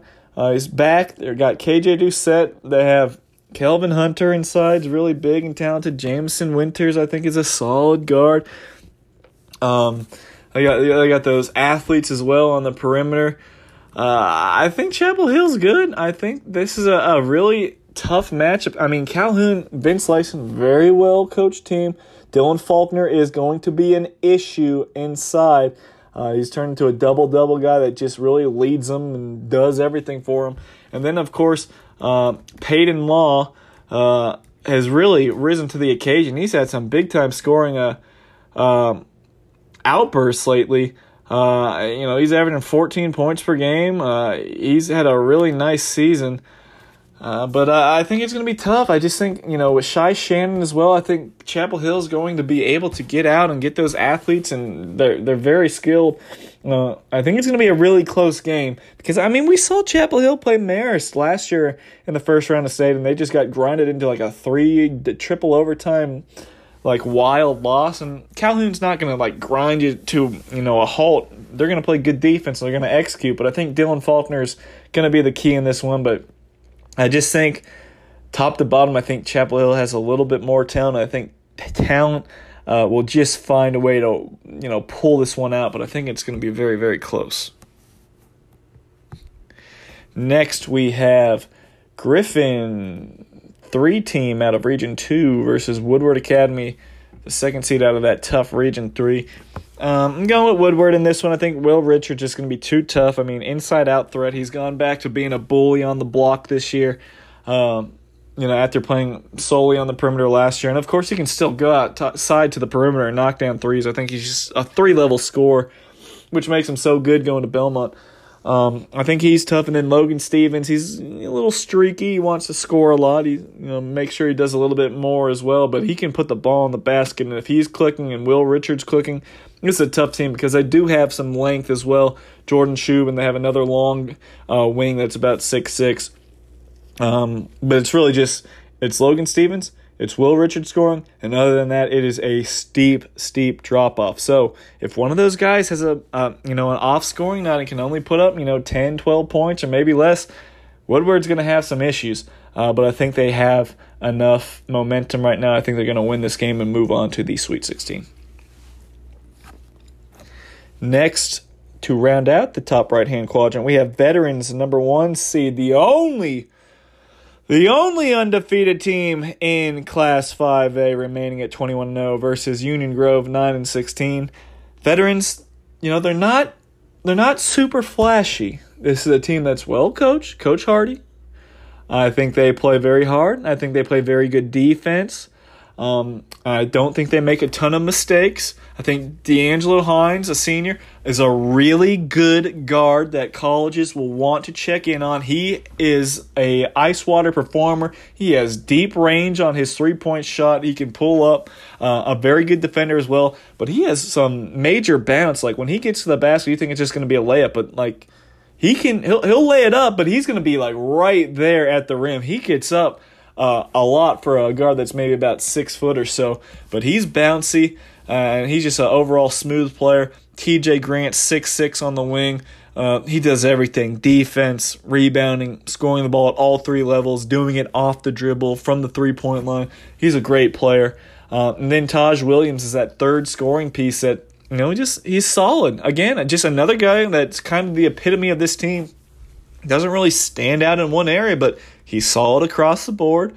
We'll give you a couple points, you know, double digit score here and there, and we'll play good defense and keep the ball moving, scoring a variety of ways. And you know, he, he's good. And you got Rylan Parita, he's solid as well. And then, you know, in case of emergency, break glass for Aaron Jones, six foot eleven, the big fella. Only a, I want to say he's only a sophomore, um, but Aaron Jones, he's he's uh, you know he's he's still wet behind the ears. Uh, still needs to get a lot stronger um, to uh, be able to score around the rim consistently. Um, but the one thing he can do is he can block shots and he can block shots without fouling. So he might not be a, a huge piece as far as the offense goes, but Coach Hardy can shuffle him in there for three, four minutes at a time when needed, and he can block shots and kind of get in the way. And I think he's going to be able to do that. And I think veterans rolls on to the next round. Next, on the bottom right hand side, we have Forest Park versus Whitewater. Forest Park a three seed versus Whitewater a two seed. Forest Park eleven and six. Um, this team was really good. I think this team is as as talented, talent wise, as anybody in this classification. Honestly, Forest Park is that good with uh, Daniel Pounds, about six seven, six eight. I think he is a big time player. That's going to be a potential high major forward that not only is just a crazy good motor and freak athlete, dunks every alley oop, anything in his way, um, but he has some skill. He can shoot the three ball. Um, just plays so hard. So you mix him in. Jaquez Aikens, a really good guard, puts the ball in the basket. Montez Redding, a tough freshman that's really balanced his team. Deshaun Brown is really good. Like they got dudes that can flat out go. But I worry because when I saw them against Jonesboro, they were up like 25 points, but Jonesboro put on that that aggressive press and kind of you know mucked it up and got physical with them. And Forest Park can tend to get a little out of control and turn the ball over a little too much for my liking. That could hold them back from taking a deep, deep run. My goodness, this team is as talented as it gets. I think Whitewater is going to have to come out with a, a good game plan, which I know they will with Coach Martin, but I just think uh, Forest Park just has too many dudes. And I think the winner of uh, this you know potential Sweet 16 matchup is a team that's going to make it to the Final Four out of this quadrant between uh, you know this next matchup, which is Region Four, number one, 24 and one, Eagles Landing, number two in the state. They're playing Wayne County, eight and 17. Wayne County going to be led by B.J. Wright. Uh, six foot six, really good player, but I just don't think Wayne County has enough else uh, around him to compete with Eagles Landing. AJ Barnes had a breakout season, Region Player of the Year. We tabbed that before the year. I thought he could have a, a special season. David Thomas, I love David Thomas, just such a good player. Scores at all three levels, but plays both sides of the ball at a very high level. Um, and those two guys really lead the way. I mean, Fabian De Silva, a, a nice piece. Uh, Jalen Hand, they got they got a they got a lot to choose from over there. Um, but you know, I'll I'll say it right now because I, I, you know, Eagles Landing. They, it's not this round. It's next round. So I'm, I guess I'm gonna bite my tongue and I'm gonna, I'm gonna save it for the Sweet 16 podcast. But uh, I'm just saying this is a, a very favorable bracket for Eagles Landing to finally rid the demons of the Sweet 16 and make it to the Final Four and possibly even deeper. Um, and I'll I I'll leave it at that until I give my final four picks, and I might have to touch back on it. But uh, I think Eagles Landing is very very good, and they should make it to the final four this year at the you know possibly at the very minimum. Next, we have Decatur, the three seed out of Region 5, 7, and 7 versus Region 8, number 2, East Side.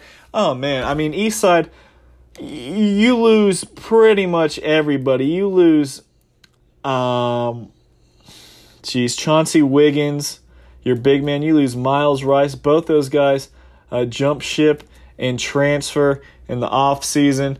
You're trying to really just you know leave uh leave that team for dead almost. Dorian Randolph ha- has all these guys just leave, so he's got you know as far as what they did have, you had two high major guys, and now you don't have two high major guys. But Coach Randolph, he's got to be in the discussion for Coach of the Year, um, just to get this team into the state tournament and have a two seed and you know be right there in the mix of things of potentially playing for a region championship. You know they they had an opportunity to get there uh, and you know pull it off against Clark, but he's done a phenomenal job, and you, you got to give credit to the buy-in for the three seniors that stayed. Jalen um, Jalen Johnson.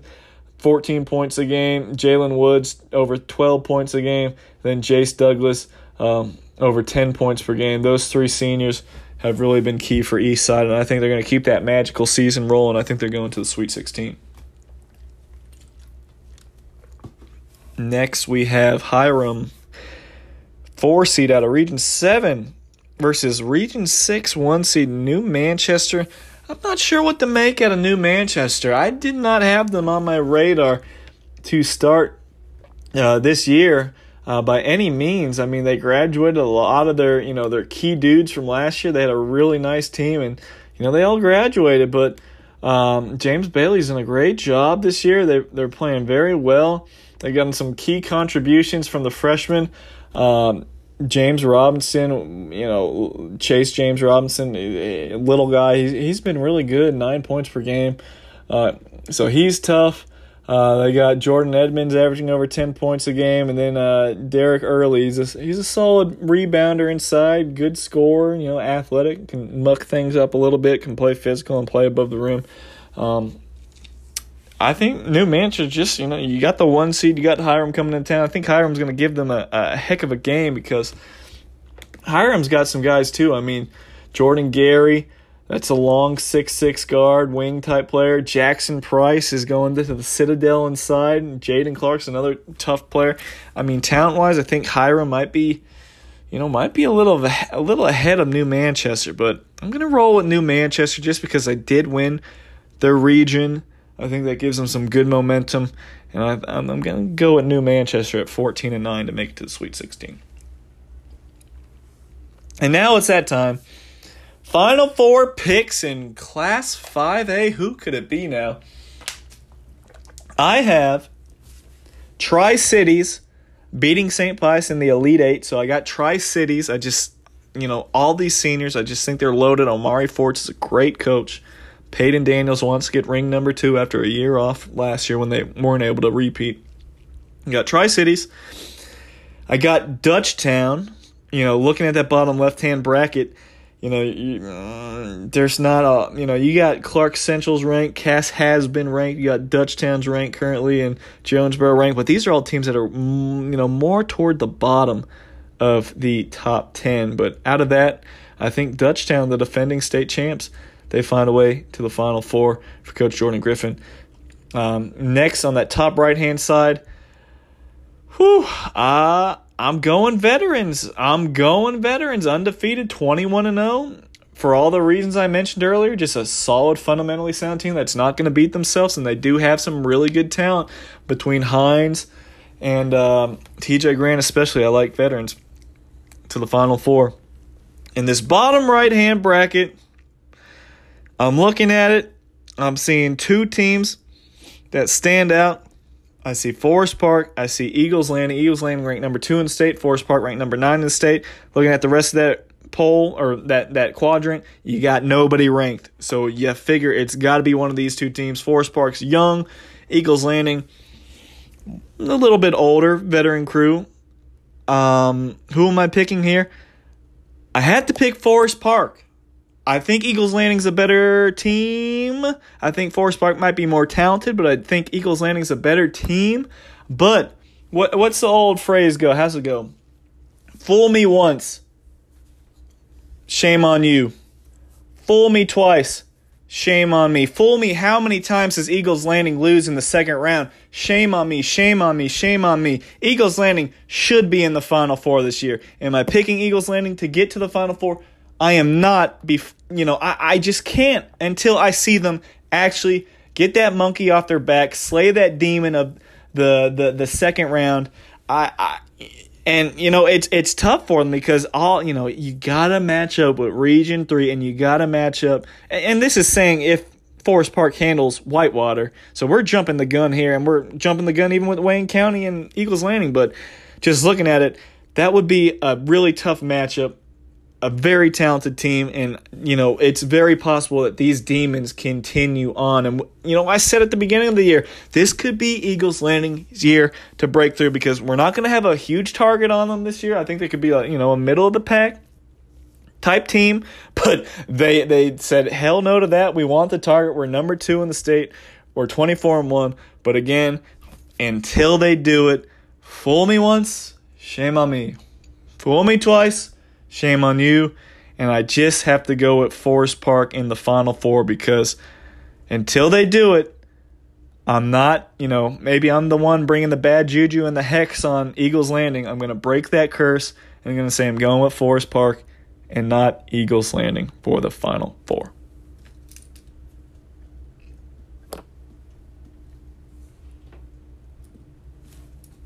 Next up, let's shift it on over to Class 4A, one of the craziest brackets all season long with the Columbus area schools going into quarantine. And then you have the shutdown of the cab not starting until, you know, like a month later. And it's been this and it's been that and it's been crazy. And we got regions not playing region tournaments and all this stuff. Oh boy, I, I, give me a second to take a swig of my water because this one is going to be fun to try and break down because I know I'm going to pick a lot of games wrong. Let's start top left hand quadrant. Perry got some really good dual sport athletes. Um, I want to say it's Daquan Jones. I, I, might be wrong. I'm going to fact check that real quick. Uh, but he's a he's a tough player. He's a tough uh, tough wing type guy. Uh, Perry, like I said, they got they got dudes, they got athletes um, over there. Uh, Daquan Wright is his name. Pardon me. 17 points a game, nine rebounds, three assists, two steals. Like those are some all-state type numbers. Very good. But they're eight and six out of Region Four. Got that three seed going up against Region One, number two Dougherty, who I saw play earlier in the season. Um, and Bakari Bryant, great coach. They're peaking at the right time. It's a good team. Uh, I saw them beat uh, West Side Macon, who we'll talk about in a couple minutes here. Um, that was a great game. Beat them in overtime 76 71. That was way, way early in the season. That was back at the end of November, so so much has changed since then. But Elijah West, about six foot two guard, athletic, solid player. I like him. Um, Chris Lamar, uh, another well rounded guard type player. Uh, uh, he's a, solid guy.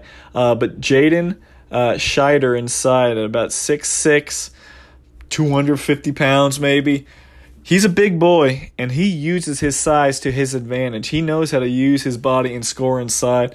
And I think his physicality around the rim, whereas, you know, Perry's usually uh, used to being able to kind of out athlete teams and maybe out physical them. I don't think that's going to be the case, at least as far as inside the paint goes. And I think Dougherty has just been a better team this year. They have more quality wins. They've seen really good teams and they've handled their business. So I picked Dougherty to make it to the next round. And just looking at what uh, Perry has done, they lost twice to Westside Macon. Now that doesn't really tell you, you know, a whole lot, but a, a, a mutual like opponent. They lost twice to him to a team that Dougherty beat. Doesn't really mean anything, but just figured I'd throw that in there. So I got Dougherty to the next round. Next, we have Region 2, number 4, LaGrange at 12 and 12 versus Region 3, number 1 New Hampstead 13 and 4. Jeffrey Williams cracks the top 10 to finish the regular season number 10 in the state. You know, there I mean, let's let's be honest. Region 3 not very good. You got Islands got the 4 seed at 4 and 17. Jenkins fell to the 3 seed at 13 and 8. They were a little bit of a disappointment just up and down all year. And then the the two seed was Benedictine at seven and nine, so I mean, you know, not a lot there. Um, but DeAndre Smart inside, double double machine, really really good player. He is going to cause some major issues for a lot of teams inside, and then Alaris Wall, a guard that's scoring about 17 points per game or so. He can fill it up. I like New Hampstead. Coach Williams, uh, what is it, first year on the job, I want to say. Very good coach. He's done it before. Lakeside Evans, this guy knows what he's doing, and he's got two really good players to go with it. Um, I think they're just going to be too strong, um, too talented for LaGrange and Coach Mark Field. And um, again, LaGrange, we're talking West Georgia, uh, going all the way down to Savannah. That's a long drive. Gonna be tough. I think New Hampstead, home court advantage, and the two best players on the floor. I think New Hampstead gets it done. Next, we have Region 6, number 3, Marist, 7 and 12. Doesn't sound like a great record versus 12 and 10 Cedartown, the second seed out of Region 7, which wasn't great this year. Hey, I'm going to tell you right now, Marist was a team I thought earlier in the season, I was like giving consideration to putting Marist in the top 10, but they just could never get over 500, so I couldn't do it. Um, but Marist, they were 5 and 4 in that region uh, what Region Six, which had Miller Grove and Stephenson and Arabian Mountain when they were hot and Mays. This is a pretty good team. They've seen, uh, you know, just let me back it up. Just tell you their losses. So out of their twelve losses, I'm going to list off teams that uh, were ranked at least once uh, in the top ten that they lost to. Lost to Trinity Christian. That's top ten team in A private. Lost to Pace, of course, number one ranked team in the state. GAC Lost to Galloway.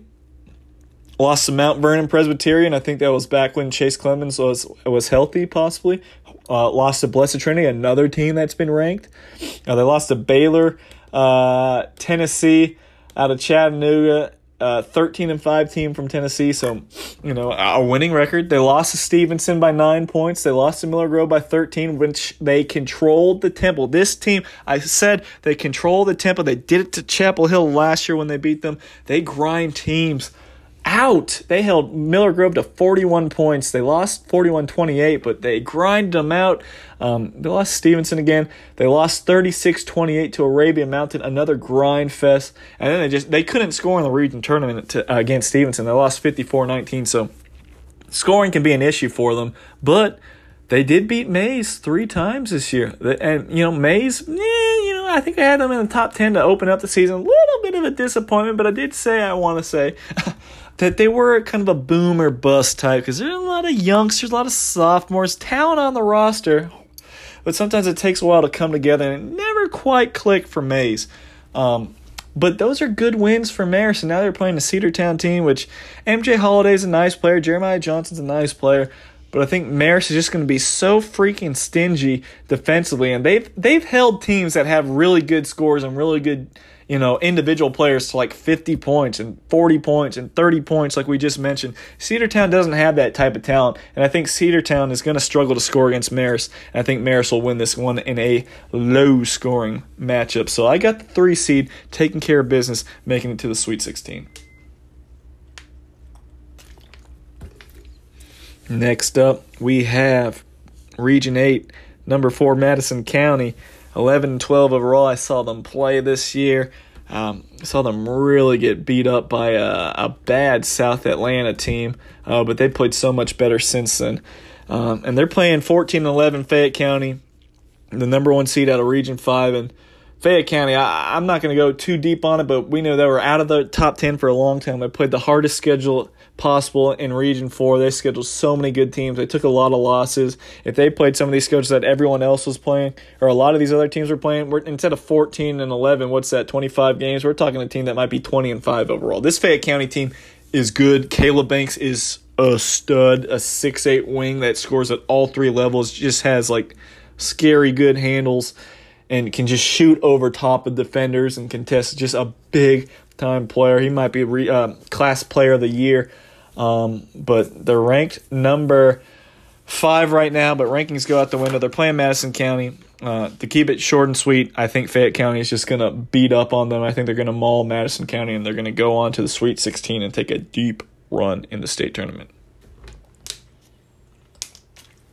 Next, we have the bottom left-hand quadrant. Pickens County, 14 and 12, led by Tucker Lowe. Um, good, good guard. And then, uh, of course, they do have a little bit of size inside. Um, uh, little size inside as I pulled up. Uh, with Luke Rogers, a good junior at six foot six, but they're playing Stephenson, eleven and five. I think Stephenson just going to be too athletic, too quick, too skilled. EJ Walker is a great scorer. I don't know who is going to guard him for Pickens County. I just don't see that happening. Um, Jalen Peterson at six foot six, just going to be you know, living above the rim, cleaning up misses and blocking shots. And Chase Bauer, another speedy, quick guard. It's just like pick your poison. I just, you know, and, and Stephenson's not like a, a terrific scoring team, but I just think they're going to have too much for Pickens. And I think Stephenson rolls by double digits. Next, we have Mount Zion Jonesboro, Region 5, number 4, 5 and 16 only, against 18 and 8. Cedar Shoals, winner of Region 8, pop up at number six in the top 10 to close out the regular season. Dradavian Colbert, Kashik Brown, both these guys put the ball in the basket. Jitterbug quickness, really good guards. Um, and then you got Roger Walker as well, I believe it is. I just think they're going to be way too tough, too quick, going to score a lot. Uh, and you know, uh, Draco Thomas has uh, really coached at a high level his entire career. Uh, he always has those boys playing at the you know playing at a high level at the right time, peaking at the right time.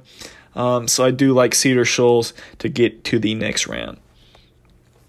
Now we look at dang what a, a great matchup, and I, I you know I said earlier in the year, Region One and Region Four. Um, you know, interesting matchup. I really like Region 2 as well. I think Region 2 is an interesting region, but um, this Region 1 versus Region 4 matchup of Westover, number 3 team out of that region at 10 and 5, currently ranked number 7 versus Westside Macon 14 and 5 overall, the 2 seed out of Region 4.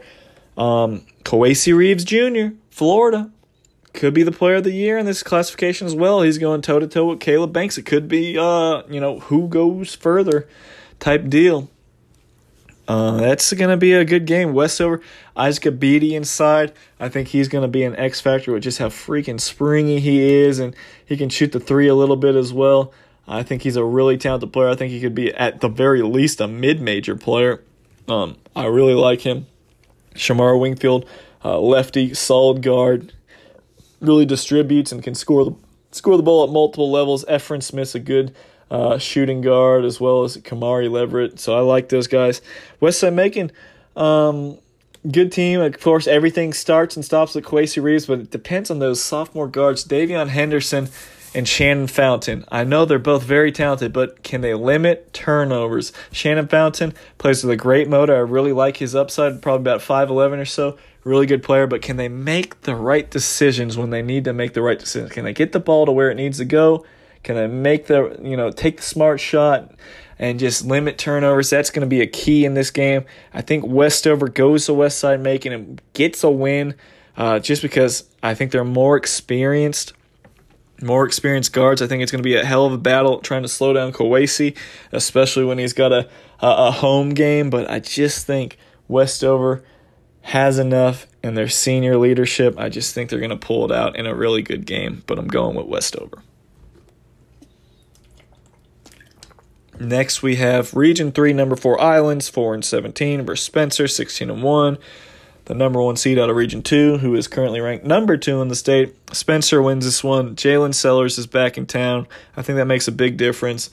Um, you know, Holt just, just, just, you know, they press, they go at it the entire time. They, you know, it's like a hockey game. They're subbing in guys every other minute. Spencer wins this one and wins this one in ugly fashion. Next on the top right hand quadrant, we're up to Region 8, number 3, Jefferson, 19 and 5, slip out of the top 10 to end the season. Um, ended up losing and getting, uh, what was it, upset by whoever it was. Was it Madison County or somebody? Uh, but you got Jefferson now. Uh, heading into the uh, the tournament, uh, there was state runners up last year in what was it, Class 4A. So they got something to prove. Uh, they were upset by North Oconee, is who it was in the region tournament. But this is a team that's going up against McDonough, who's 15 and 9. Uh, BJ Thomas, good coach as well. Uh, so Kevin Morris going to be matching wits with another good one. Um, going to have to slow down Amon McDowell and uh, some other uh, talented players that McDonough has. You're looking at uh, Jordan Gix was a second team selection.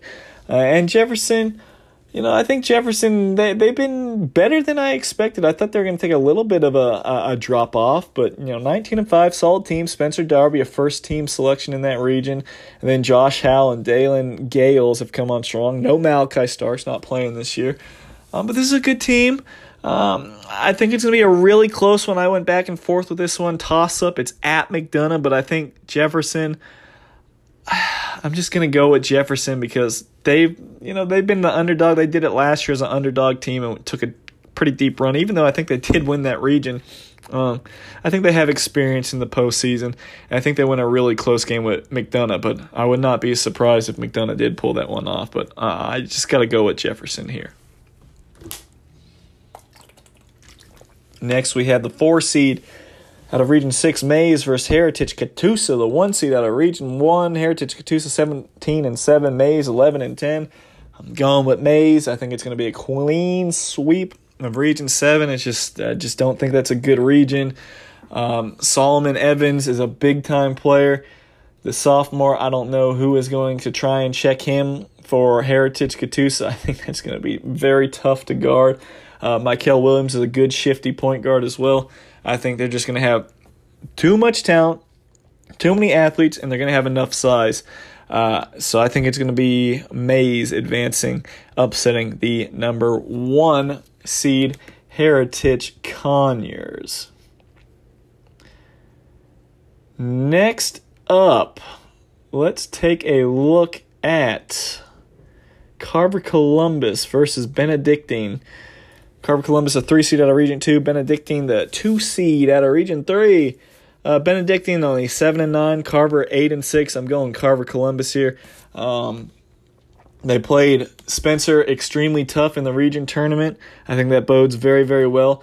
Benedictine, uh, I know they're pretty well coached over there, but I just think it's Trent Broadnax, and they're just not going to have enough around him uh, to beat a team that's just going to be loaded with athletes and going to play really hard uh, for Coach White over there at Carver. Uh, so I'm going with the Tigers to advance.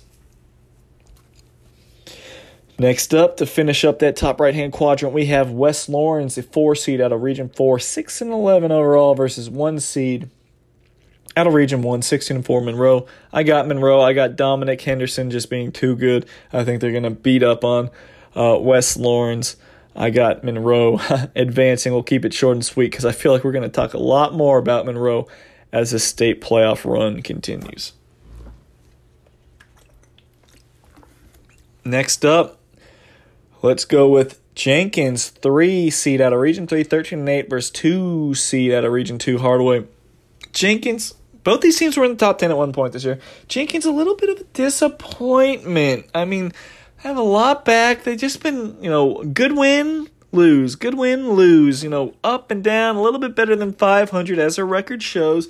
But they never just like slapped it on and really took off like I thought they could be capable of this year. Just didn't play out that way. And they're going to have a tough matchup with Hardaway, who I think is really good. I think Hardaway is a really good team. Um, again, they just, what, lost in overtime to Spencer, um, who only has one loss all season, who's ranked number two in the state. Uh, it's going to be tough for Jenkins. Now, Jenkins, I know this is a, a team that's you know pretty deep as far as who they get contributions from. Charles Wills, uh, Williams, really good guard. Uh, you're looking at Jarrell Floyd has averaged over 17 points per game. Uh, Amante Rivers, 12 points per game. Juwan Boggs is kind of just a, a utility guy that rebounds really well for his size. But you're going up against a team that's, again, going to have some big, strong athletes in Hardaway, led by Aaron Pitts, Peasy, going to Chattahoochee Valley Community College. Some have said he might be the second best player in the city of Columbus. Big, strong kid, six three, can play above the rim, averages 17 points and six rebounds a game. He's really tough to stop. Marquise Brundridge, uh, Bun- Brundridge has come on strong, 15 points a game. And then to round it out, Tremaine Kennard, 13 points. And then even one more guy in double figures. Matthew Carter Adams is right about 10 points per game. Um, Kendall Mills has a good squad. This is a good team, and I think Hardaway is going to beat Jenkins. Again, they had that home court advantage. You're going all across, literally all across the state from Savannah to Columbus. That's a long trip, and you got some dogs waiting for you. I think Hardaway, really good team, could be my sleeper pick to make some noise eh, looking at this classification. I know we're already deep into all this. I forgot to give some sleepers, but I'm going to do that the rest of the way, but Hardaway does look like a sleeper. I mean, they're in a brutal bottom right hand quadrant, but that's a tough team that could rack off a couple wins in this state tournament. But next, let's look at Region 1, number 4, Bainbridge, 13 and 7 versus undefeated, number 1 in the state, Baldwin, the number 1 seed out of Region 4. Man, well, let's start with Bainbridge. They've had a really good year considering KJ Cochran has been out pretty much, you know, he's been out all season, who was a stud as a freshman a year ago, um, going through a lot of surgery. We can't wait to see him back uh, healthy. But Bain- Bainbridge, pretty tough team. They're, they're a pretty plucky group, but they're going up against Baldwin, who even though they haven't even been at full strength. I mean, they had a transfer come in, Christian Burnett, who is gonna be lights out from GMC. He hasn't even like played all year, but you had the familiar faces led by Will Freeman, averaging 11 points a game. Jeremiah Simmons averaging 10 points per game. Julius uh, Jacoby Nixon has given them some toughness, 10 points a game. Uh, you got Shatavius Hogan, 8 points. Rudolph Satcher, 7 points. They're a deep, solid team. Now, I don't think they've seen uh, the elite level of competition that some of these other teams may have seen. So, you know, I'm cautiously optimistic about Baldwin. Um, but I think they are a good team at the end of the day. I think they're going to advance past Bainbridge. I think their second round matchup is going to tell us a lot about how good this Baldwin team really is. But I mean, shoot, give them credit. They they beat up on West Side Macon in their matchup. So it's a good team, but we'll see what happens when they get to the state tournament. But I do like Baldwin to advance.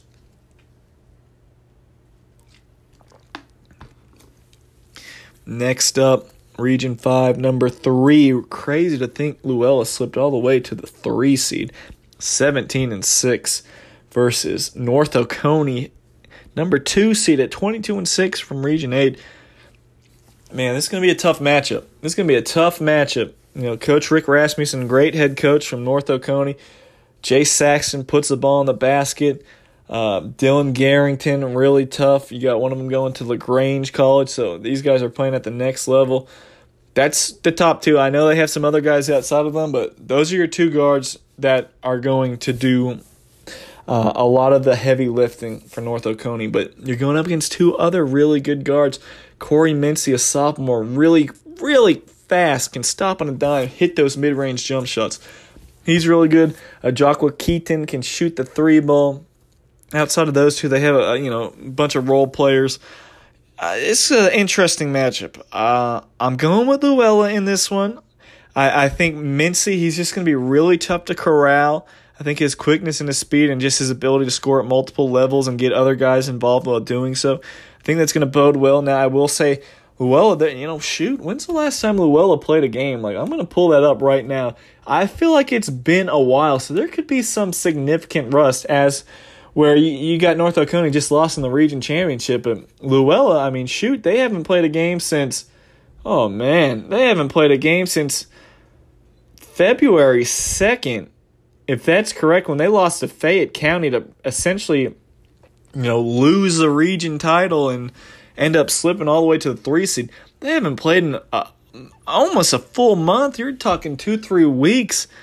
So you know, we don't know. Is this team going to be rusty? Is this team going to be focused? It's just one of the, the crazy things to keep an eye on throughout this year is teams that have played region tournaments and have been, you know, have fre- you know, not fresh legs, but have been having momentum and playing and playing and staying in sync versus these teams that have fresh legs but haven't played in two, three weeks. Very interesting to see how it plays out. I'm going with Luella but that's just something to keep a, an eye on, just how different it's been for so many regions this year. Crazy stuff. And lastly, we will close it out. We have uh, Miller Grove versus Central Carrollton. Miller Grove, the number one seed out of Region 6. Central Carrollton, four seed out of Region 7. Miller Grove will win this game. Too much Tyreek Boyd, Zaire Green, Jamil Barber uh, Jamarcus Glover, they're just, you know, Central Carrollton hasn't seen anybody like that, and Miller Grove's going to win. So now it's time to pick my final four and wrap it up for Class 4A. Whew. Let's go with Fayette County. This bottom left hand bracket, I shoot, this is tough. You got one, two, three, four. You got like four teams legit can make it to the uh, final four, but I'm just gonna go with them because Jalen Sellers came back. He's going to Ball State. I think he's the icing on the cake. You add him in with Jaquez Holt. Um, all these other, you know, Dalen Thomas. You got all these guys over there at Spencer. They're loaded this year. Um, I just think I got to roll at Spencer. They play fast. I think they can kind of, you know, need to slow it down a little bit here and there. They got Karan Hoskins, Randall Dixon. They got so many guys and they got athleticism, they got some length. I'm going with Spencer to make it to the final four. And like I said, I think Jalen Sellers is the difference with him coming back. Top right hand bracket, I'm going Monroe. Dominic Henderson, I think he's that good. Uh, coach Hoffpower is a great coach. He's been there, done that before. He's taken uh, Americus-Sumter to a state championship game before. So I think, you know, it's possible he does it again, but at a new school. In this bottom right hand bracket, going Miller Grove. I'm going Miller Grove. Just guys that have played year round, 24 7, 365 at a super high level, whether it's playing travel ball uh, with that game elite team, uh, playing the best of the best, or just, you know, playing in Region 6. And, you know, don't forget this team had Kell dead to rights early in the state tournament last year before they ended up blowing it in a super high scoring game. Don't forget about that. This Miller Grove team is really, really good, and I got them going to the Final Four. And in my championship matchup, again, debated back and forth, back and forth, back and forth. I, uh, I just, I come back to the amount of bodies that they can throw out there. You can only use five at a time, but I'm just gonna go with it. I'm going Spencer. Begrudgingly, I think Fayette County is that good, and I think Terry Brown, RJ, uh, you know, RJ Kennedy, uh, Caleb Banks, uh, Cardell Bailey. Those are good players, but again, I'm just going with Jalen Sale. Jalen Sellers coming back, the savior to really lift this team up and get the job done. I, you know, I don't know. I think you know Fayette County obviously um, has you know great experience on the sidelines, great head coach over there. Um, but I'm just gonna go with Spencer to play Miller Grove in the championship, and I think uh, again I'm sticking with it. Jaquez Holt, Jalen Sellers. I'm going Spencer. I could be completely wrong. I think this is so up for grabs, and I think X and O's could play a big factor for a few of these teams down the stretch. But I'm going to go with Spencer to take home the state title. It's time for Class 3A now as the show rolls on. Top left hand bracket Hephzibah, number three team out of Region 4, 12 and 6 overall, has a nice win over Cross Creek earlier in the season, really got on my radar. Versus number two out of Region 1, Long County. Long County, good team, tough team, underrated team. Don't get a whole lot of love in the in the in the rankings here, but this is a good, solid team. They made it to the Elite Eight just a year ago, and it looks like they only lost by only lost by one point to Johnson Savannah in the Elite Eight last year. If that is um, correct, that is uh, quite the uh, quite the outcome. I don't really remember the game being that close. I don't really remember a whole lot about that game, to be honest with you. Um, but they were a really good team last year. Looks like it might have been 49 46, but uh, they do have some talent. Tostitas Pouncey, one of my favorite names, five foot nine guard, can really shoot the ball. And they do have a difference maker in Cam Johnson, six foot two junior. He can flat out jump out of the gym. Great athlete down there. But Region One has never really been ranked this year. Just don't really know how good it is. I know they're gonna have some nice players here and there, but just don't know as far as the entire state goes how good um, the region is. But we'll find out real quick going up against this uh, this Augusta region. Um, I'm going with Hephzibah in this game. Uh, it's going to be tough. It's I know it's a long trip, but I'm going with Hephzibah. I got a, a veteran group. Uh, you're looking at Jalen Blount averaging 15 points per game, Jaden Pack 12 points per game, Braylon Davis another senior at 11 points per game, and then Corey Peace another senior uh, at about nine points per game. So that's a nice top four right there. Not even throwing in um, the sophomore Eric Grant, who averages about eight points, eight rebounds. Um, so I'm going with Hephzibah for the simple fact, other than the fact that they have a you know a, a senior laden group, is they do have that nice win over Cross Creek, and you know that just just kind of shows me that yes, this team can beat some of the best teams. You know, it, you know they haven't, they haven't been since, but this is a team that has some talent and can play with some of the, I wouldn't say elite, but some of the very good teams in this classification. So I'm going with Hephzibah. Next up, we have Crisp County, the number four team out of Region 2, 12 and 10 overall, versus Johnson Savannah, 13 and 2.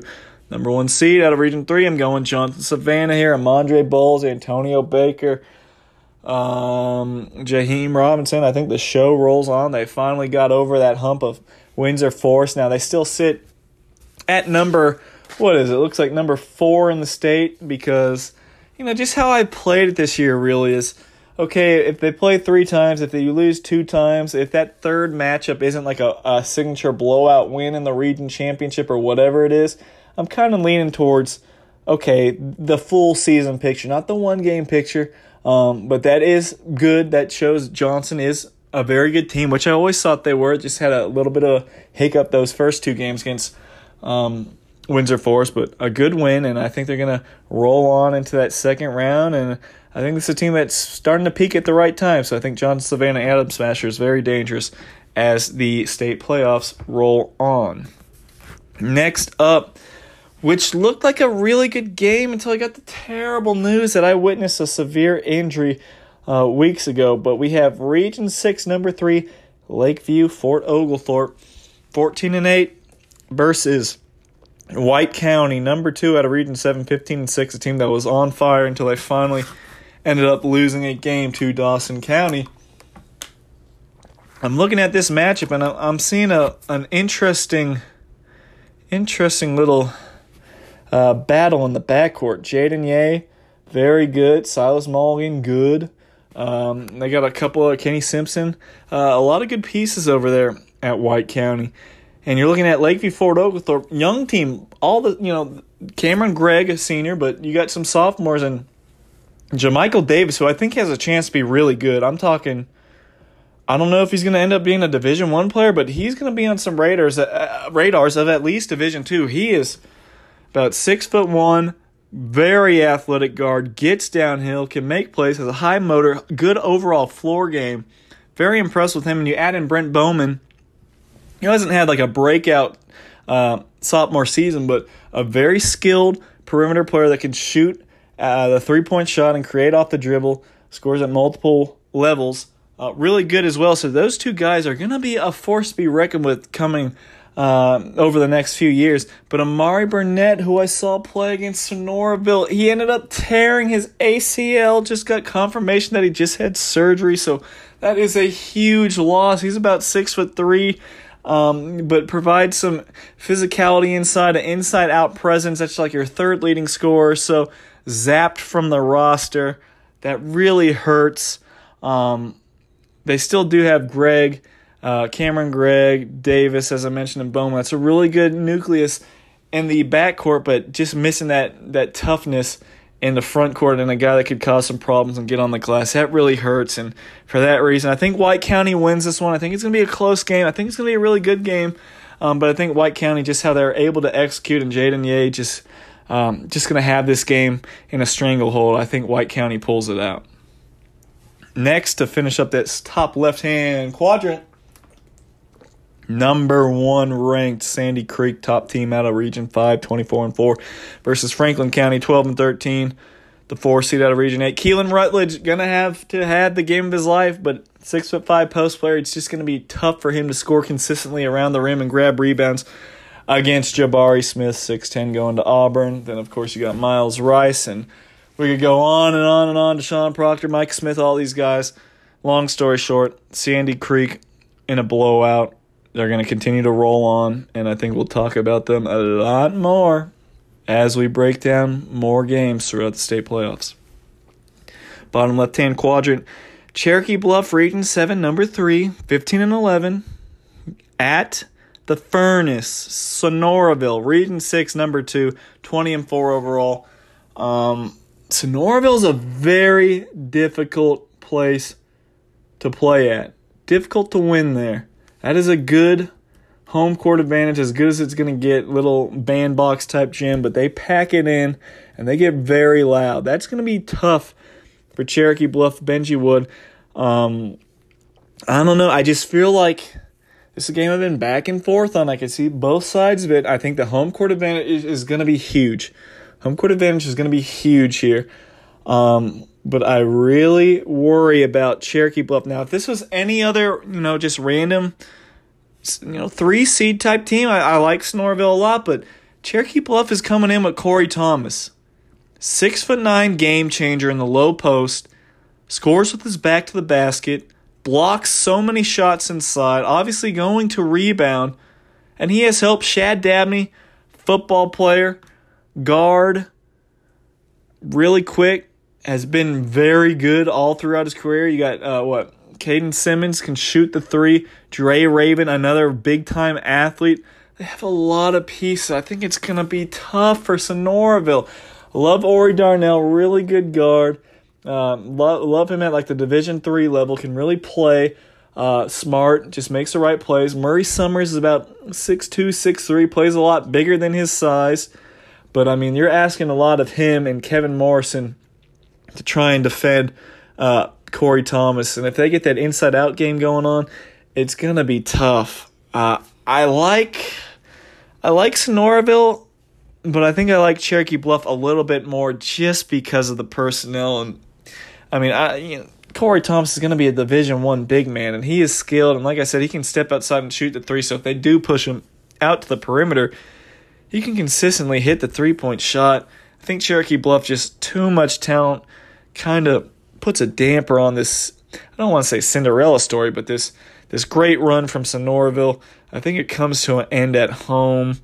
Cherokee Bluff, Corey Thomas, the difference maker, too big inside, and then too athletic on the perimeter with some good outside shooting as well. Next up, a really good matchup. I mean, Carver Atlanta, 13 and 10 overall, the four seed out of Region 5 at 8, number 1, 23 and 1, number 2 ranked Hart County. Uh, Carver been ranked for a lot of the season. Mitchell Taylor's really good. Uh, Floyd, they got some talent over there. Um, I, it's uh, not you know it's not as easy as a first round matchup as, as you would like if you're Hart County. Amari Floyd, Mitchell Taylor, like I mentioned, Dominique Stovall. Those are good players, um, but it's at Hart County. Hart County has the best two way player as far as you know, he's an elite on ball defender. Sean Webb, too good. Taj Johnson, I think, is starting to show some signs of being able to score when needed. I think he had a big game in the region tournament. Uh, Sean Teasley, good guard. Uh, J.C. Curry, athletic, can shoot the ball.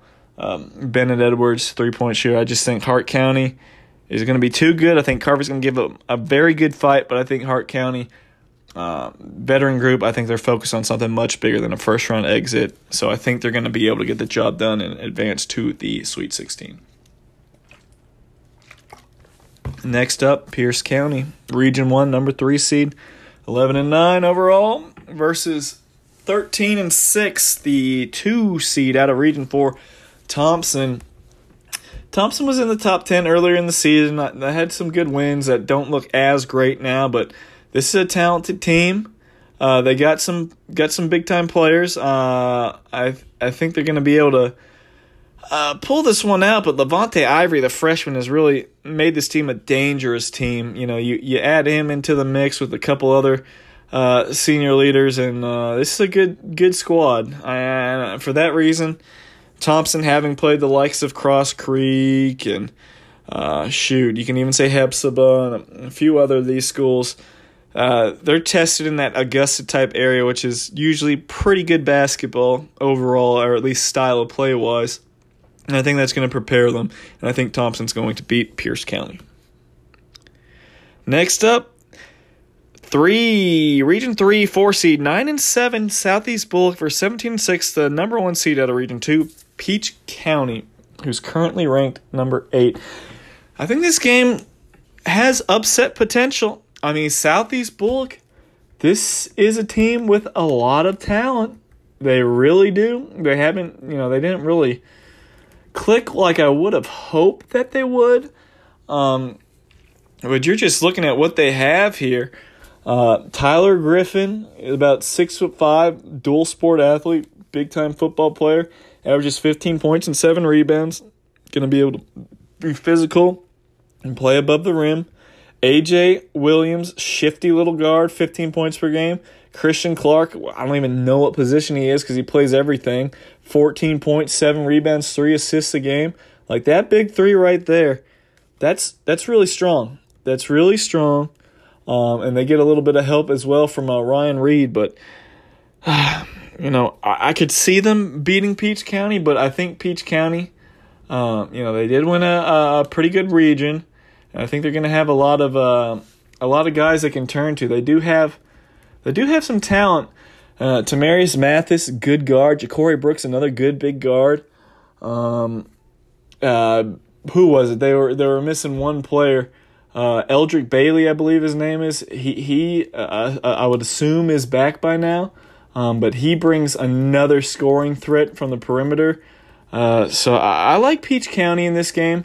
I think this is a a close game. Like I said, I'm not surprised what Edric Bailey that was. Uh, not surprised at all if Southeast Bulloch pulls it out, but uh, I'm gonna go with Peach home court advantage again. It's a long trip, this, that, and the other, and you know Southeast Bulloch they are only nine and seven, so it's not like they have a, a great sexy record, but um, I'm going with Peach, but I think it could be a very close game. top right hand quadrant.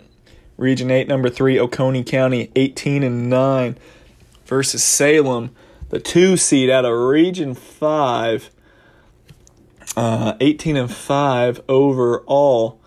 Um, another interesting matchup here. Uh, Oconee County, I've been told this is a, a pretty uh, sneaky good team. Sneaky good team.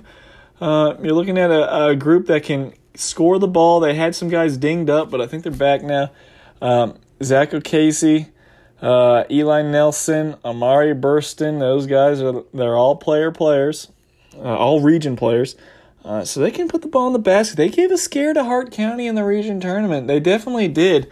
Um, so that that really tells you something. They're they're hanging with some good teams. Um, well, it was uh, Monroe area. Pardon me. They lost sixty-one to fifty-eight. Um, so they can play at a fairly high level. They beat Franklin County by 22 in the consolation game, which is you know you're playing for your lives to avoid Sandy Creek at that point. Um, but I think Oconee County versus Salem, possibly a good game. But I mean Salem, you're looking at a team that's just been really good. Other than they kind of let go of things and got beat up pretty bad in that region championship game against Sandy Creek. But Javen Flower Smith, great score Jason Shropshire, six foot six inside. Um, who else do you have? Joel Wilson, little point guard. Clark Maston, the good freshman. Uh, J- uh, Jeremiah Flournoy, another like six four, six five wing type forward. Gerard Taylor, uh, who can really put the ball in the basket. Avion Young, like you got a lot of dudes on that roster. And Wallace Cork is a good coach. He's been there. He hasn't really climbed the mountaintop. Um, but I do like Salem to get past Oconee County, and they could make some noise. They could be on their way to a Final Four. Next up, we have North Murray, the four seed out of Region 6, 12 and 4 overall, versus Dawson County, 21 and 7. Um, Dawson County, they they really have come on strong now. They they ended up winning that number one seed. Uh, that's going to be big for them, obviously uh, as it always is. Uh, you know, Jake Kraft, he can put the ball in the basket, really shoots the ball well, and North Murray is uh, 12 and 14, not 12 and 4, pardon me. Um, but this is a, a team that can score the ball. Joakim Celestin comes over. Uh, what he wins Region Player of the Year, so you're getting immediate dividends from those Forsyth Central transfers. Um, Dawson County is a tough team. Uh, they got a lot of options. Jaden Gibson, of course, football player can provide some toughness on the on the perimeter, and Max Tierney, more of a forward type. Good good players are going to space the floor and shoot the three ball uh, very well as they always seem to do. And you know, Coach Cottrell running the show over there now. He's a he's a very good coach, and he always gets the most out of his players, and he always runs a really good offense, and uh, they can always put the ball in the basket. So I'm going with Dawson County in this one. Just don't think North Murray is going to be up to snuff for this, but you never know. But I like Dawson County, especially at home, and they got to erase those bad, bad memories of them just absolutely choking and getting beat by Cedar Grove last year, who was like a five-one team. They actually just, it was bad. Um, but I think they're going to right those demons, right those wrongs, and get to the Sweet 16. Up next, Region 2, number 3, Upson Lee, 16 and 7 versus Region 3, number 2, Windsor Forest. So we still have ranked number 3 in the state. Malik Smith versus Dante Bass. Uh, region player of the year, Malik Smith. He's been um he's been their go-to guy. Is you know ever since he's been inserted to that lineup. Uh, really did not have a great game when I saw them earlier this year, but it was the day after football season, so he was banged up after carrying probably 30 times as a running back. Um, but he's got his basketball legs now. He's joined by TJ Searcy inside, big six six. Uh, another going to be a big time football prospect. And then Jacavius Searcy got some bouncy legs on the perimeter, can shoot the three quite well. But you're going up against Windsor Forest, Bass, who I mentioned, Shamar Norman, Region Player of the Year. Um, I don't know. I'll be interested. I'll be interested to see if Upson Lee can hang with them. Uh, coach Owens and Coach Price are, you know, especially Coach Price, very defensive minded coach. He's barking out orders, the general over there. They're going to do their best, but it's going to be a hostile environment at Savannah. I mean, it might not be hostile at all for all. I don't know what's going on in Savannah. as far as fans in the stands. So that is something to kind of think about when you talk about these environments. Um, I know Northwest Georgia is all good, like Sonoraville, they're going to pack that baby out. Uh, but some of these other areas very strict with their fans, and that could play a, a big role for a home team that can't pull upon um, that home court advantage. Uh, that could give some underdogs a little bit of love and a little bit of life. Um, but I do like Windsor Forest in this game. I just don't know if Upson-Lee's going to have enough, but I'm, I'm going to be interested to see how Upson-Lee plays them. If Upson-Lee's able to give them a game and possibly even pull it out, that could really change how I look at the rest of the state playoffs. But I'm going with Windsor Forest. I think the Knights advance. And to wrap up that top right hand quarter, Harlem, the four seed, six and eleven out of Region Four versus Appling County, Region One, number one, 13 and one, but their only loss was to like Tattnall or someone who only had like one or two wins. So their one loss was against a really, really bad team, and that was going to put them in the top 10, but it just happened at the wrong time. But Rufus McDuffie, coach of the year, had the region player of the year in Darius Smith. Gage Lott's a big fella, about six seven inside. You know, you, you got size to work with. Taylor Crosby, Jalen Green, you got a couple dudes all region selections. Buzzy Thorpe, Stacy Right, you got guys. They got guys, but again, Region One, I just don't know how good Region One is. It's just you know they're in that weird area where they can't really play a whole lot of you know programs. Not a lot to choose from out there, and just not a lot of um, you know big time teams you can really test yourself against. So it does make it challenging, but you know they had that good record, thirteen and one.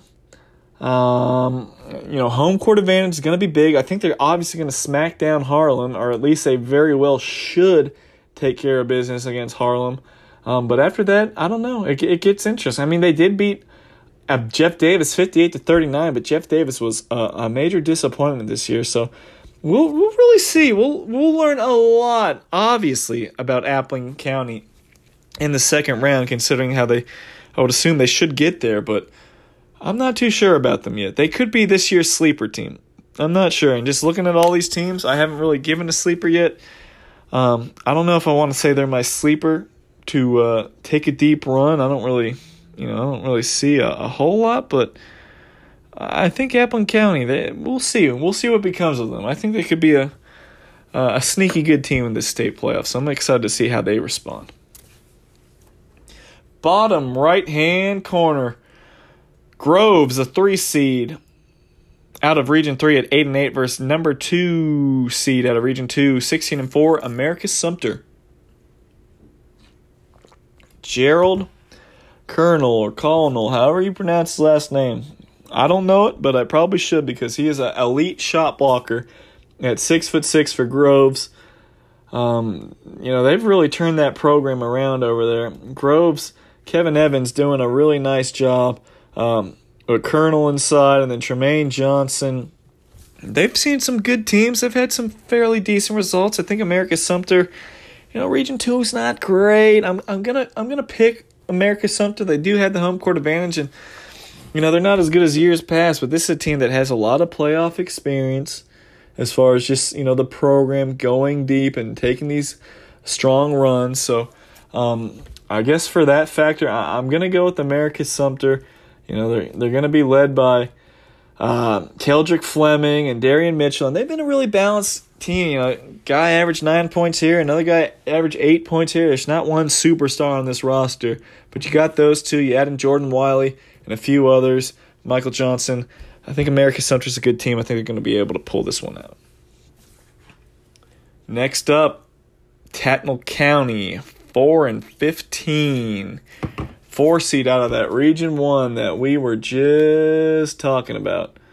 And they are going to be going up against Cross Creek Region 4, number one seed, lost in the state championship last year, 20 and 4 overall.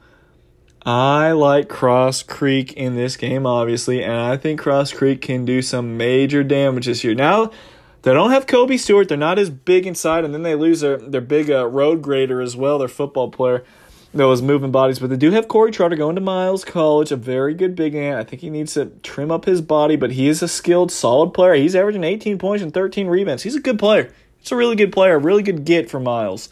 Um, and he can do some damage on the outside. But Devin Pope has really stepped up this year, averaging 18 points per game. Um, he's really taken on the role of being that, that top scorer. Um, but you know how he's getting a lot of open looks, and I think the the big thing that really changed his team is Richard um, Visitation. He is quick. He is shifty. He is good. Ten points, three rebounds, six assists per game. He's the one that makes his team go. And I think he's going to cause a lot of problems throughout the postseason. Really like how he plays, a true point guard. Um, I think we're going to talk a lot more about Cross Creek as you know these podcasts roll on, but I like Cross Creek by a lot in this game. They're going to the Sweet 16. Next up, Region 5, number 3, 16 and 11, GAC versus Region 8, number 2, Monroe area, 17 and 10 and they crack the poll at number 10 to finish the regular season. Monroe area does. GAC has talent. Eddie Page is six foot nine. Dominic Cook six foot nine. Mar Randolph scores the ball very well. Um, Sekou White's a good point guard. Josh Fulton six foot six wing. Very you know can take over games. Very good player but they really struggle to score sometimes. I, I don't know. They're kind of up and down. Like they have a lot of talent. This could be a very dangerous team. If we were looking for a dark, dark, real dark horse to make some noise, it could be GAC. Um, but they just haven't like consistently scored the ball well enough, and they like I watched them against Elbert County, and it was just weird how they couldn't put the ball in the basket and ended up losing that game. But make no mistake, GAC very talented. If they can figure out the scoring stuff, um, they could be a problem in the state tournament. Uh, they got some mismatch issues with the size, and then you know a six foot six wing that can take your his man off the dribble. They got they got talent, but they're going up against Monroe area coach Kevin Strickland, um, Vontae Newell, good guard, young player has really uh, flourished as a, a distributor uh, has that team playing well. They got Derek Brown, who was a co-player of the year in the region with Sean Webb, about six foot six, six foot seven, super skilled inside out type guy. Kind of, kind of reminds me of Ja'Cory Wilson from South Paulding of years ago. Just that wiry frame and can really do it inside and outside. Really good player. Really good player. Um, but you add on Demarion Whitner inside, a big physical body. You know, they got some pieces. They got home court advantage. I think you know that matchup between Josh Fulton, Derek Brown. That's a really good matchup. Really good matchup as far as looking towards the next level. But I think Derek Brown is gonna be the best player on the floor. I think it's gonna be a close game. Again, I worry about GAC scoring, but I don't know. I'm going with Monroe area in this one just because, like I said, I don't I don't know. Can they consistently score the ball? They've had some down some down times, and you know Monroe area is they're coming off a uh, you know, a battle with Hart County where they push them to the limit. So I'm going with Monroe area in this one. To finish up the Class 3A quadrant of the bottom right hand side, North Hall, Region 7, number 4, 11 and 12, versus Region 6, number 1, Lafayette, 20 and 1. Let me take a sip of my tea before I get into Lafayette. Lafayette's for real, people.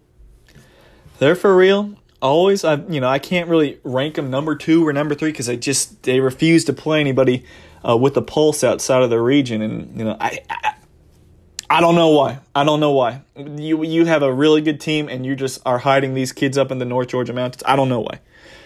They that that is a team that should have been playing in events, not not you know not going and playing in like what South Carolina or Tennessee. No, no, that's a team that was good enough to be playing in Metro Atlanta events. I would have loved to have them at the CTC Classic. Didn't work out. This is a good team. This is a really good team, and I think they're on a crash course for a rematch of the Elite Eight of when they lost at home to Cross Creek last year when they were up like 14, 15 points at the half and ended up losing like 58, 55, something of that ilk. They are good. Aiden Hadaway they list him at six seven now. I haven't seen him since he's added that extra inch or so, but the best motor in the state of Georgia, you know, can score the ball. Uh, what is it? Left-handed, I believe. Um, he's good. He's really good. He can shoot the three. He's been getting a little bit better at that, but you know they love to run that dribble handoff on the wing and get guys going down here. Whether it's him or Decameron Porter, another guy that's about six foot six, super wire, wiry, kind of gangly, uh, loose with his movements, but he's he's a good player and he can knock down some outside shots as well when he's not dunking on people and grabbing rebounds and getting downhill. So you got six six, you got six seven. Both of them are very very effective. And then you add in the rest of that team. Uh, that really does their, you know, plays their role well. Jalen Ramsey's a quick little guard. Junior Barber, uh, I believe he's still in the mix a- as well uh, at Lafayette. So you got some quickness. You know, they're they're little guards, um, but you got you do have quickness. Uh, and then you have the two forwards that can really do a lot of damage. Now, you know, I don't know if they have a, a great floor spacer that can really consistently knock down threes at a very high clip. I'm not sure off the top of my head if they do have that. Um, but I'm telling you, this is a very, very good team. Two quick guards, two important forwards. Um, this is, I, I, I like Lafayette a lot. I'm not going to call them a sleeper or anything like that. I think Lafayette is a real deal. Again, they very well could be ranked like I don't know, like maybe number three in the state, possibly. But again, they, they, they refuse to schedule people that just don't play anybody good outside of their region. Um, but this is a really good team, and I, I am a believer in Lafayette this year, and I think they're going to take a very deep, deep trip into the uh, into the state playoffs. So now it's that time of the podcast. I got to give my pick. Final four in Class 3A. I'm going with Sandy Creek. I'm going with Hart County. I'm going with Windsor Forest. And bottom right hand side, as I have alluded to, rematch between Cross Creek and Lafayette. I'm going Ramblers. I'm going Lafayette into the Final Four. I like their draw. I like that quadrant for them. Home court advantage is going to be a pain in the butt to play over there in Lafayette. It's going to be tough because they pack it out and it gets super loud and it's just crazy over there. So I like Lafayette to make it to the Final Four. In the championship game, I have Sandy Creek versus Windsor Forest.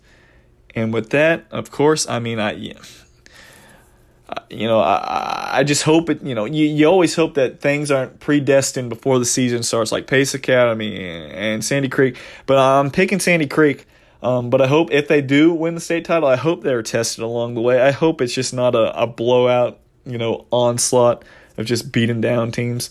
I think, you know, playing Hart County in the Final Four, Hart County can match up with them kind of well or as, as well as anyone else could in the state champion or in the state playoffs. Um, but I just think Sandy Creek Jabari Smith is just too much, and Miles Rice transferring over um, just gives them that outside punch and two way star. So I'm going Sandy Creek in the state championship.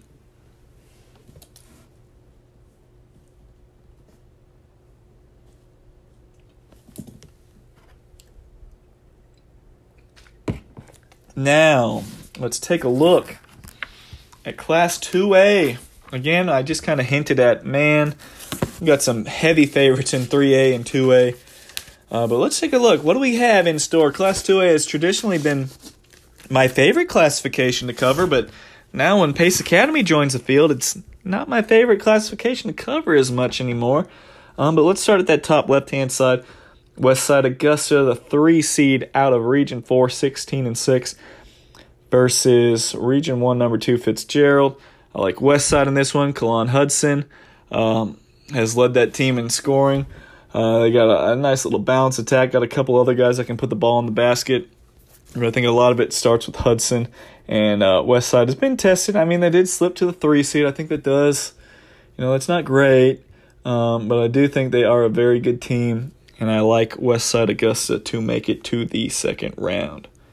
Next up, Wash, uh, Washington County, Waco, hosting Jeff Davis, four seed out of Region Two. Jeff Davis nine and eleven. Washington County fourteen and one. Only lost to Laney. I believe it was in overtime. Uh, Jeff Davis didn't really click this year. You know, you, you see just how much Jaquez Kirby meant to that team, and no surprise he was a phenom. Um, but I still think you know with CJ Parker, he can put the ball in the basket. Great score, really good guard. He, I, you know, I don't know what his stats were this year, and I don't know if he played up to his potential or not. I know he got hurt at the end of last year, but really good scorer that can take over games. Um, but I do think Washington County, uh, just with their balanced attack, how how well they can play together, and how well their coach, Coach Hope over there. I like Washington County to win, especially with the home court advantage. Um, again, just too many guys that can hit you up for you know about five guys that can get you to eight to twelve points any game. I think that adds up in the long run. I think Washington County wins. Up next, woo, Columbia falls to the three seed in Region 6. They have to go to Chattooga, Region 7, number 2, finally loses in the Region Championship after I think they did last year to Rockmart. Um, but, man, looking at how the bracket's shaped up, I think Columbia might be happy as a 3 seed. Now, it's going to be very tough. It is tough to win in Summerville. Jared Gross is one of the best coaches in the state he doesn't have megastars and all this and great you know he's got a lot of dual sport guys and a lot of undersized kids jalen johnson has turned into a, a big time player uh, for that program won the region 7 player of the year he's really blossomed since transferring over from cass really good um, guard combo guard is kind of shifting more to the point guard role has really accepted that and has had some big big games um, you got Damian Smith, the sophomore. He's only about five foot eight. Can really light it up from deep. Can get loose and really hurt teams. Um, then you got Cash Allen, about six foot seven inside. You know, still needs to work on his game. Needs a little bit more polish. Has some small schools that have offered him. Um, but a physical rebounder jumps out of the gym. Uh, can be an intimidating presence at times. Uh, but you're going up against Columbia. Columbia is really good. They had the two big guys move in. Julius Lyman comes in. Um, from Tri Cities, about six six. You got Mason Lockhart, Carver, Atlanta moves in six six. Uh, has some Division One interest going on there. Uh, Kawasaki Ricks like led uh, DeKalb County in assists last year and was probably right back up there again as a really tough guard. Uh, they have some really good shooters on the perimeter. Uh, Harrison, I believe his name is, can shoot the ball well. They got some other length. I mean, they got all the pieces, and we're talking about a team that was a what a five A school last year. And what they do? Did they go to like the Elite Eight last year or something like that in five A? Uh, so it's just like, and I'll check right now. You're looking at a Columbia team. Um, went to the Elite Eight and lost to Dutchtown by one, who ended up winning the state championship. And that's a 5A school that's all the way down to 2A, but ha ha ha, jokes on 2A because I still have 5A talent. Like they didn't really lose a whole lot from that team last year. So this team's loaded up. Um, on paper, yes, they should pound Chattooga, but X's and O's matter. Chattooga's really well coached. They're going to throw that 1 3 1 zone. They're going to do a little bit of this, a little bit of that. Um, Columbia should win this one going away. Um, but strange things happen in the Ville. Ask, ask uh, Reggie Perry. Ask Reggie Perry how he fared uh, when he went to Chattooga, and they were a heavy favorite on paper. Didn't end up well for them. Um, we'll see. I think they're going to have tricks up their sleeve. It's uh, like I said, it's going to be a tough place to play. It's going to be packed out over there. We need Rap and Raw back in the gym. Um, I'm picking Columbia in this one. Uh, and if if Columbia doesn't win, uh, you know, Columbia has the talent to be playing for a state championship. Uh, I'll leave it at that. If they can't get out of the first round against Chattooga, they got to do a lot of soul searching. Um, but I do think they get out of the first round. I think they're just going to be long and big, and they're just going to really take away Cash Allen's effectiveness in that game, and they're going to be able to close out on those shooters, and they could keep Jalen Johnson out of the lane from slashing. I think Columbia wins this one. I think they should win this one by, you know, possibly 10, 15 points plus. Uh, we will see. February frenzy. You never know what happens, but I'm going with Columbia.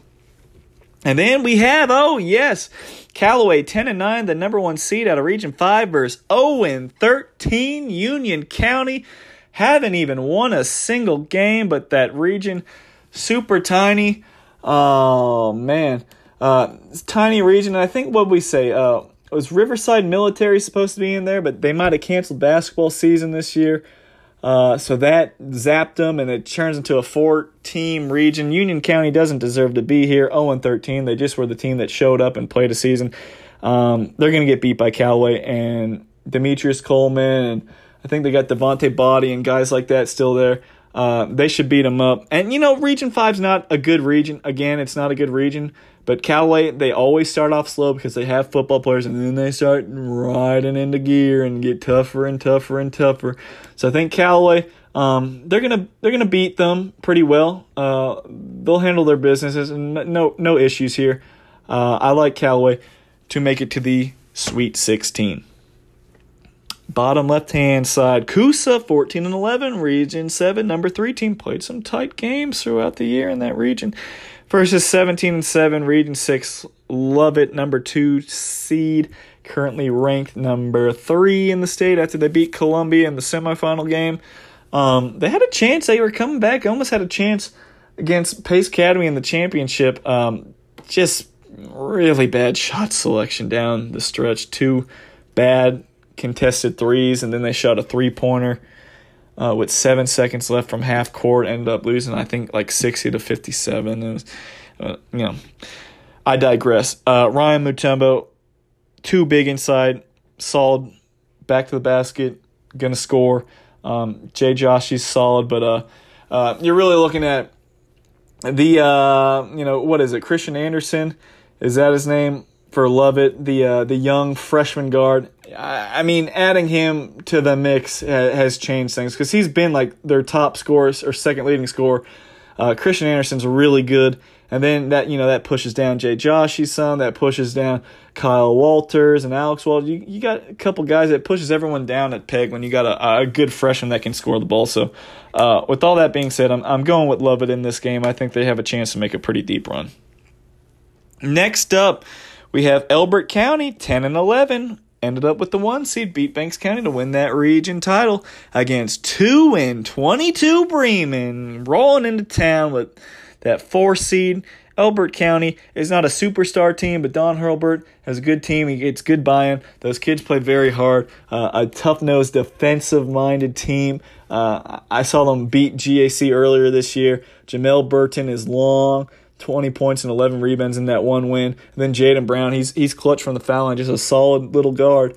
Um, those two guys, and along with Jalen Webb, another good athlete, uh, they're gonna beat they're gonna beat Bremen. Next up, we have Berrien eight and seven, three seed out of Region One versus fifteen and seven Laney, the two seed out of Region Four. Laney, um, they've had a good year, not a great year. You know, kind of like the girls. Like the girls, it's been a, a bad year as far as what they're used to. But Laney, you know, they got a nice seven point win, sixty to fifty three over Westside Augusta in the semifinals before they lost by uh what seventy six to fifty nine to Butler, who we'll talk about later. Um, but Laney, good team. DJ Collins, um, Matt Jones. That's a you know Matt Jones about six eight. Collins a, a, a really solid guard as well, and they got a couple other guys in the mix that they throw out there. Uh, I think Laney's just going to be able to overwhelm Berrien tough place to play when you go to Augusta. I like the Wildcats. Next up, Region Three, number four, five and twenty, Bleckley County, going up against Swainsboro, who their only loss this year, Frederick Sebro did not play and he missed some time with a high ankle sprain. He's back. They're the defending state champs. It's at Swainsboro. Um, Swainsboro is going to win this game, and I think they're going to win this game by a lot. I just they're, they're just so physical. They're tough. They attack.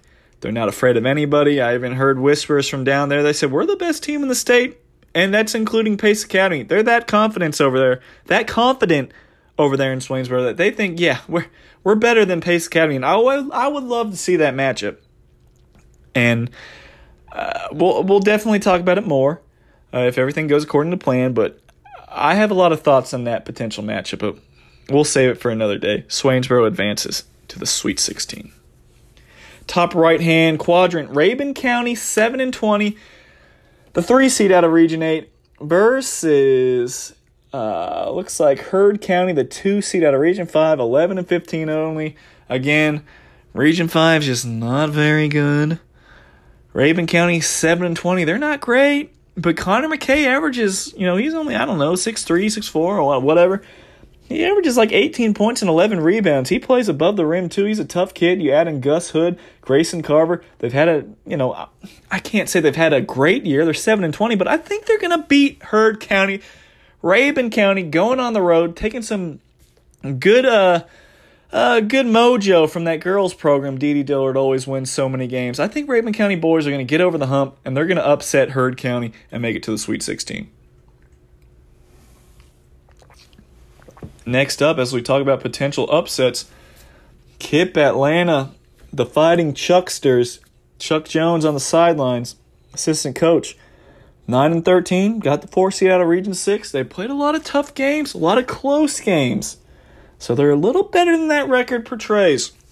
Going up against poor hungry dogs who finally got over and beat Chattooga in the region championship by what was it? 55 54. 21 and 5. They got the Hurd brothers, big boys. They got some size, about six eight inside. Um, got uh who is it? Carson Cole, I believe his name is. He is a good player. Was a second team All Region pick. You got Jermias Hurd and Jaquinas Hurd, who I mentioned. And then Dane Fisher was a first team pick, and he had some big games in the region tournament. They're going up against KIPP. As I mentioned, KIPP has played a, a tough schedule. Um, KIPP is going to be led um, by, as I uh, try to remember his name, uh, a very good three point shooter, Niles Washington. He can light it up. I've heard really good things about him. Got a couple other pieces. Athletic team, of course. Gonna have uh, some guys that are real quick off the dribble. Um, this is a potential upset. This is a potential upset. Again, KIPP has literally played the best of the best they played Lovett. They played Columbia. They played Pace. That's Pace number one in the state. Lovett number three in the state. Columbia number four in the state. They've hung around with a few of those teams here and there. Um, I'm going with Model. Home court advantage. I think they're going to win this game, but I think it's going to go down to the wire. It's going to be very tough. It's going to be tough for anybody in Region 7 to grab a win this year. Um, but I think Model finds a way to poor hungry dog they're gonna find a bone in their backyard, and they're gonna just just gonna make sure they're just gonna find a way to win this one. I think it's gonna be close. I think Model represents and is the lone team out of Region Seven that comes out into the Sweet 16 this year. Next up, Region Two, number three, Woodville Tompkins, 15 and seven, versus Northeast Macon, Region Three, number two, 12 and three overall. Woodville Tompkins was in quarantine, so they didn't even have a chance. This is a team that should probably be the two seed. They had to forego their semifinal game for the safety of the students, and they played in the the the, the uh, three four game. They blew out. I guess who was it? Um, they blew out Jeff Davis badly, very badly, um, sixty eight to forty eight. So, with that being said, uh, this is a really tough man. These two pretty good teams. I mean, Woodville Tompkins has spent time in the top ten before they went on like a four game losing streak and just you know fell out. But Wes Walker, uh, Alfonso, um, Ross, Antonio Hunt. I'm assuming all those guys are still there. Zion Powers, Lu- Lucas Platoon. That's a good team. That's a good, solid team. They're taking steps in the right direction. Going up against Northeast Macon at Northeast Macon who finished their season with a nice win. I mean, they beat McDonough 52 45. That was a pretty impressive win. I know it doesn't mean anything in the long run. It's just guys trying to get their legs, you know, keep them playing. Don't want to have too long of a, a layoff, but Kevin Grooms has done a nice job. They have a good back court. Uh, you're looking at uh, Travion Solomon, close to 14 points, four rebounds, four assists a game. He's a good one. Uh, Zion Odoms, uh, Melandre Pettigrew. You got some physicality. Uh, Kadrika Stanley. They they got some guys over there. I think it's gonna be tough. Um, I'm going Northeast Macon in this one. Uh, I think Solomon could be the best player on the floor in this game, and as long as he keeps his turnovers in check, I think it's going to be tough to beat Northeast Macon over there. So uh, uh, I'm going with the Raiders to advance to the Sweet 16. And now to finish up that top right hand bracket, Putnam County 11 and 10, four seed out of Region 4 versus Region 1, number 1, Thomasville 15 and 1. They haven't played in a little while. I'm going Thomasville. Clifford Davis is a stud. He's going to put on a show. They have more work to do. I think they're going to blow past and they're going to get into that second round. But Putnam County, they are pretty tough. They do have a couple nice pieces over there. I will give them credit. Putnam County is, uh, you know, somewhat of a live underdog. I I think they are uh, a pretty good team, but I do think uh, Thomasville, a lot of veterans on that roster. I think they find a way to get the job done. Now we shift it to the bottom right hand quadrant. We're looking at Jasper County, three seed out of Region 3, 7 and 11 versus a two seed out of Region 2, Toombs County, 7 and 18, who, like we just said, they only got there because uh, uh, Woodville Tompkins, they, uh, they had to forfeit that semifinal game. I like Jasper County in this one. Uh, I'm going with them. I think Toombs County doesn't really, hasn't really earned their way into that two seed, and I think Jasper County, even though they're going to be on the road, I think they get the job done here. Next up, we're looking at Butler Region 4, number one seed versus Cook County. Uh, 7 and 4, the 4 seed out of Region 1. Butler has been really good all season long. This is a team that we're going to have to start talking a little bit more about. I know I, I, I bumped them up in the rankings, finished the regular season at number 5. Um, I know they had a disappointing end last year. I think it was Banks County beat them, but this team's good. They've beaten everyone in that region. You're looking at three guys averaging double figures. Um, Kedar Bodie, a good athlete, about 6'5", 12 points a game. Ronnie Striggles has had some big games, a shifty playmaker, 12 points and 4 assists. Uh, Trevion Perry, 11 points per game. Zabriel Boozer has size inside, about 6'7", playing at the next level. They're, they're, they're having a really good year. Um, I'm going with Butler to win this one. Next up, Temple, the three seed out of Region 5, 14 and 12 versus Banks County, 19 and 8. Region 8, number 2, I got Banks County in this one. Pierce Martin, great three point shooter. Um, was named the Region Player of the Year, if I'm not mistaken. He can fill it up. Uh, you add in Garrett Presley, Clay Gosnell, and Dakota Orr. Very good quality. Top four. Banks County wins. Temple just, it's just bad region. I'm not going with Temple. And now we have Dade County nine and nine, four seed out of Region Seven versus Pace Academy, twenty three and one. The heavy juggernaut to win it all. I'm going Pace Academy. Um, we already know Matt Cleveland, Cole Middleton, Madison Durr, Josh Reed, da da da da da. List them on and on and on. Pace Academy wins. Now my final four. I have Columbia, Swainsboro, Thomasville at that top right hand quadrant, which looks like Man, that is a quadrant to be in compared to some of these other ones. Going Thomasville, and then I got Pace Academy, of course.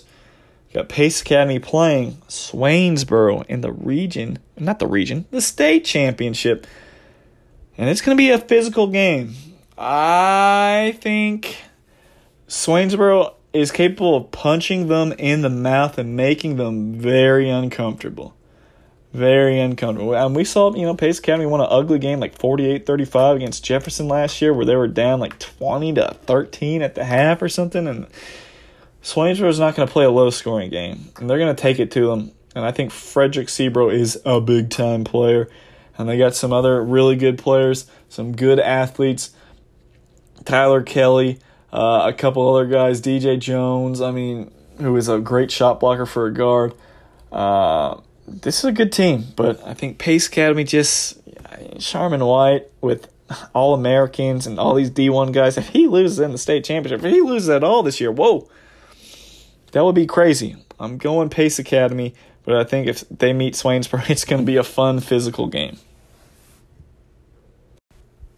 Class A private is next as we trek on almost through this marathon of a podcast. If this is even one podcast. It probably has been chopped up. I'm not sure how we're going to slice it all together, but you want Georgia high school basketball coverage. No one does it better than sandyspiel.com. Sorry. Top left hand corner.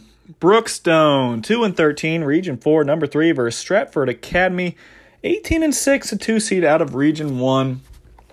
Got Stratford in this one. Brookstone's not good uh, are not good enough to, you know, you win two games. It just you shouldn't be in the state playoffs, but we have so many wacky small regions, or then some teams might be out for COVID. It's just oh, it's a nightmare. But Stratford Academy, Isaiah Josie, good guard, uh, Khalil Green, Ben Baxley, and Jack Niskall. Those three, oh, actually those four, they get the job done. Sweet 16 for Stratford, and they have a chance to go pretty far, I think. Next up, 5 and 14, WD Muhammad, Region 2, number 4, versus 15 and 10. The number one seed, Savannah Country Day, out of well, out of Savannah, out of Region Three. Um, that Savannah region traditionally not very good, not very good. Um, shoot, they're they're going into war. Eric Brown, Gray Grayson, uh, Ethan Myers, and just listen off their top players: Paul Mosley, Timo Moeller, going up against WD Muhammad, who didn't have a great year. Had some, you know, one of their top guys quit on the team and transferred to Sequoyah midway through. So it's just Bilal Abdur-Rahim now, or Abdur-Rahman, pardon me.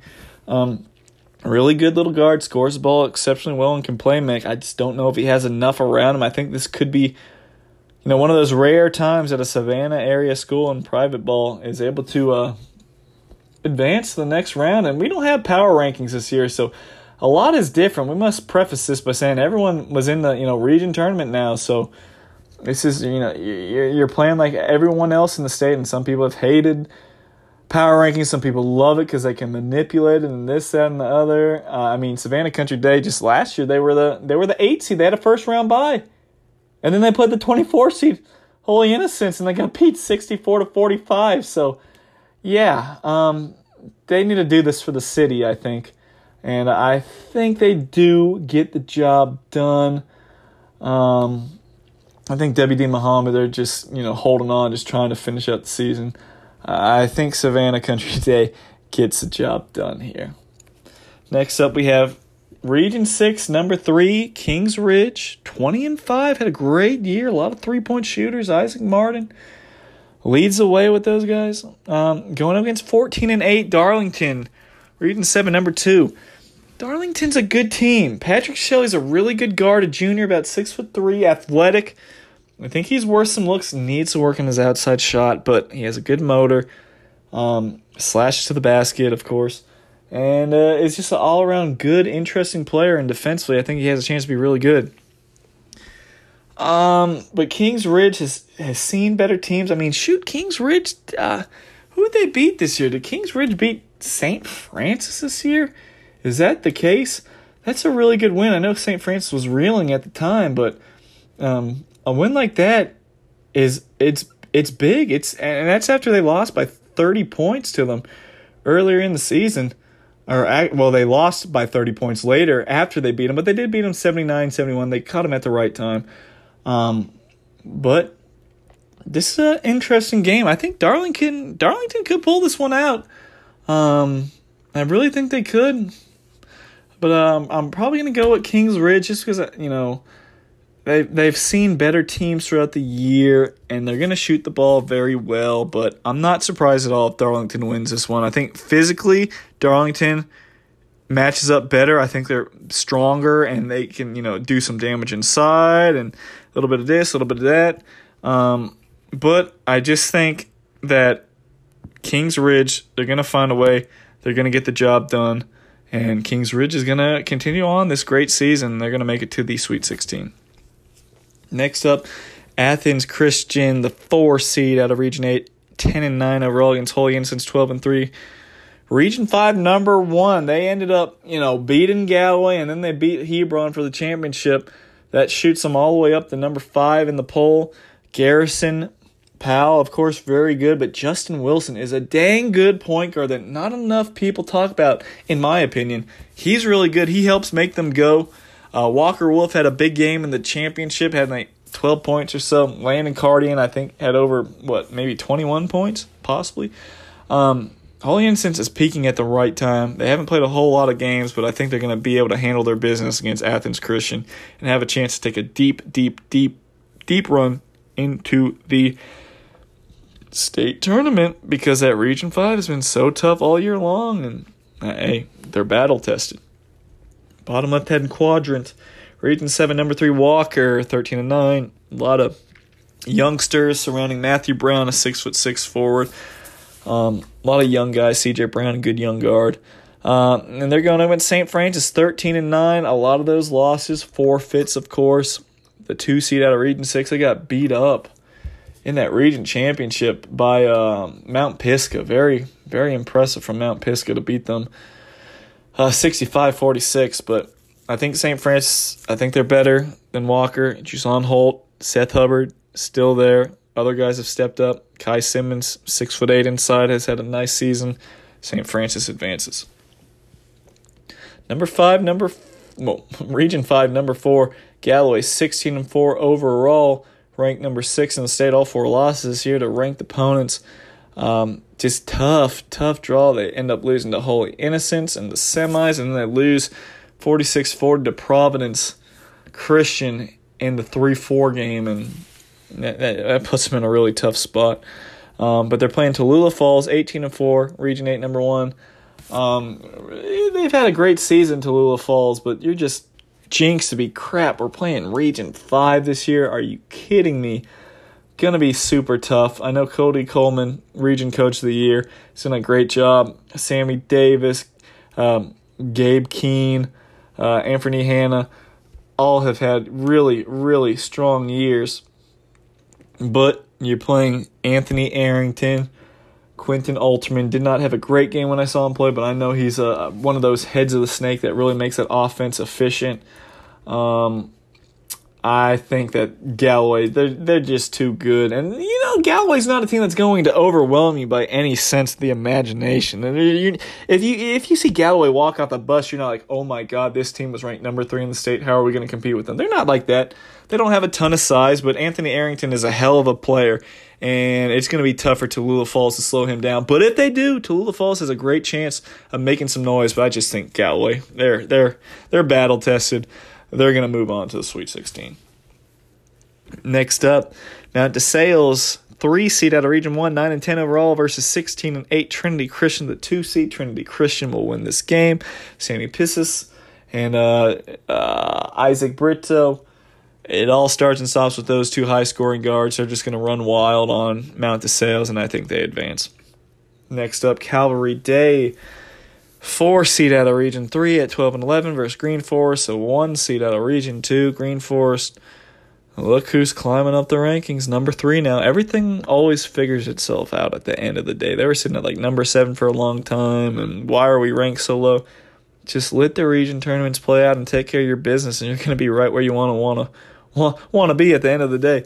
And they're just going to be too good, too big for Calvary Day. Um, they're going to win this game top right hand quadrant, Athens Academy, 6 and 16, the 3 seed, versus 11 and 11, Hebron Christian, the 2 seed out of Region 5. Almost, you know, went crazy and won that whole region, but they upset Providence Christian in the semifinals and shook everything up. Hebron Christian has a chance to make some noise. They're a little bit of a dark horse. You got Jaden Williams, six foot nine, freshman inside, really good. He could end up being a mid major, high major guy, possibly. He's a talented guy. People already know about him on the travel circuit. Uh, Jarrell Nix was very impressed with his physicality at about six foot five, banging on guys down low. Um, you know, Samuel Huto inside, or not not inside, but on the perimeter. Uh, Zach Calvert, Scott Gable. Those are like I'm pretty sure all three of those guys are seniors. Veteran group. Brandon Johnson hasn't playing very well. Hebron advances. Next up, Lakeview Academy, the four seed out of Region 6, 17 and 10 versus Region 7, number one Christian Heritage, 20 and 3 Christian Heritage.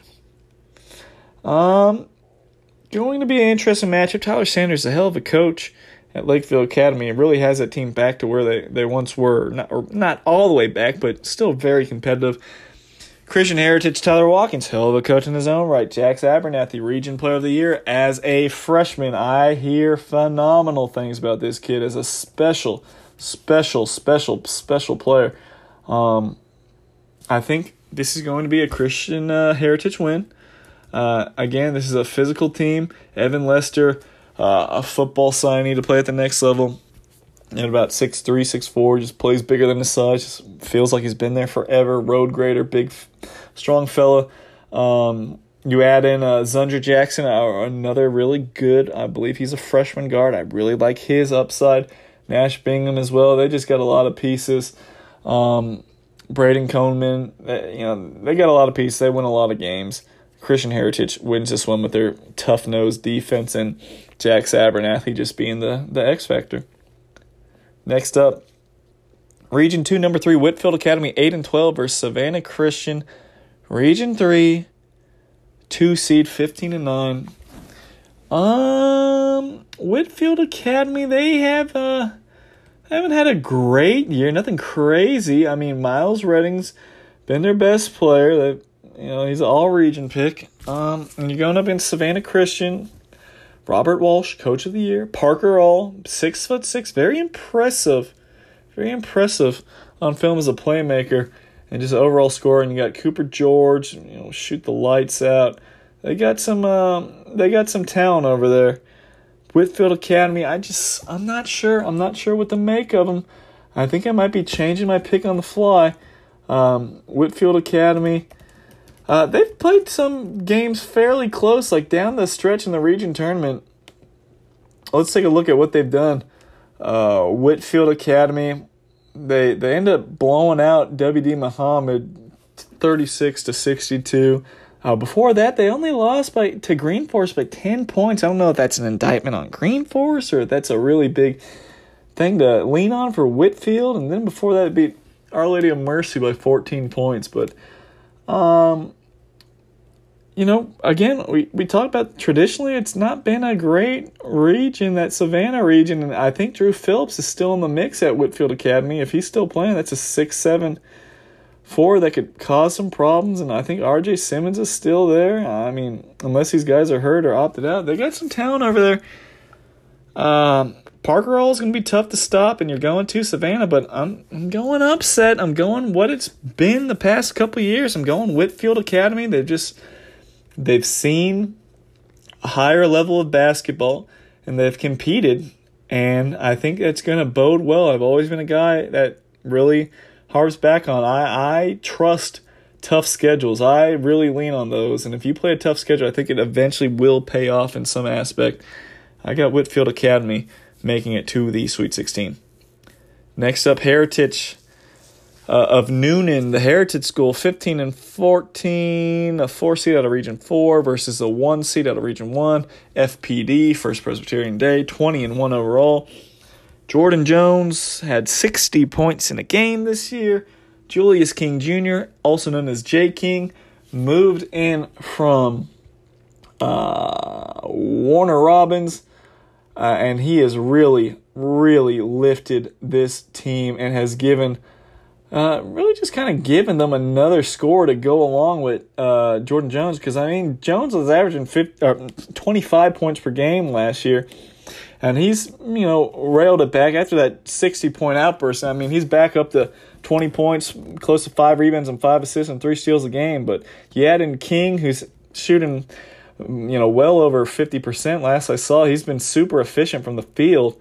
He's been really good. He's right at 50% this year, and he's shooting the ball from the outside extremely well. He's averaging 18 points, 5 rebounds, 3 assists, 2 steals. Loved him at the CTC showcase um, last year before the season.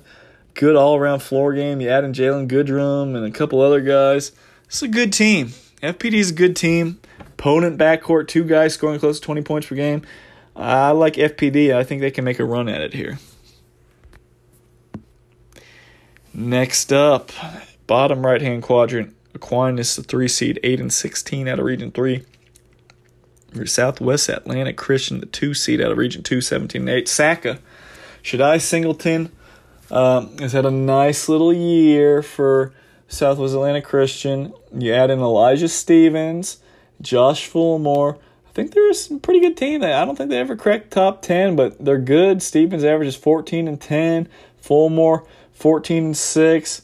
Um, even Jordan Emery, 13 points, and then Shai Singleton, 13 points. So they don't have a lot to choose from as far as just, you know, eight guys on the roster, but that's a good team, and I think they'll handle their business against a young Aquinas team that's still not ready. Uh, you know, Patrick Green's good. I know they have a very um, good freshman as well.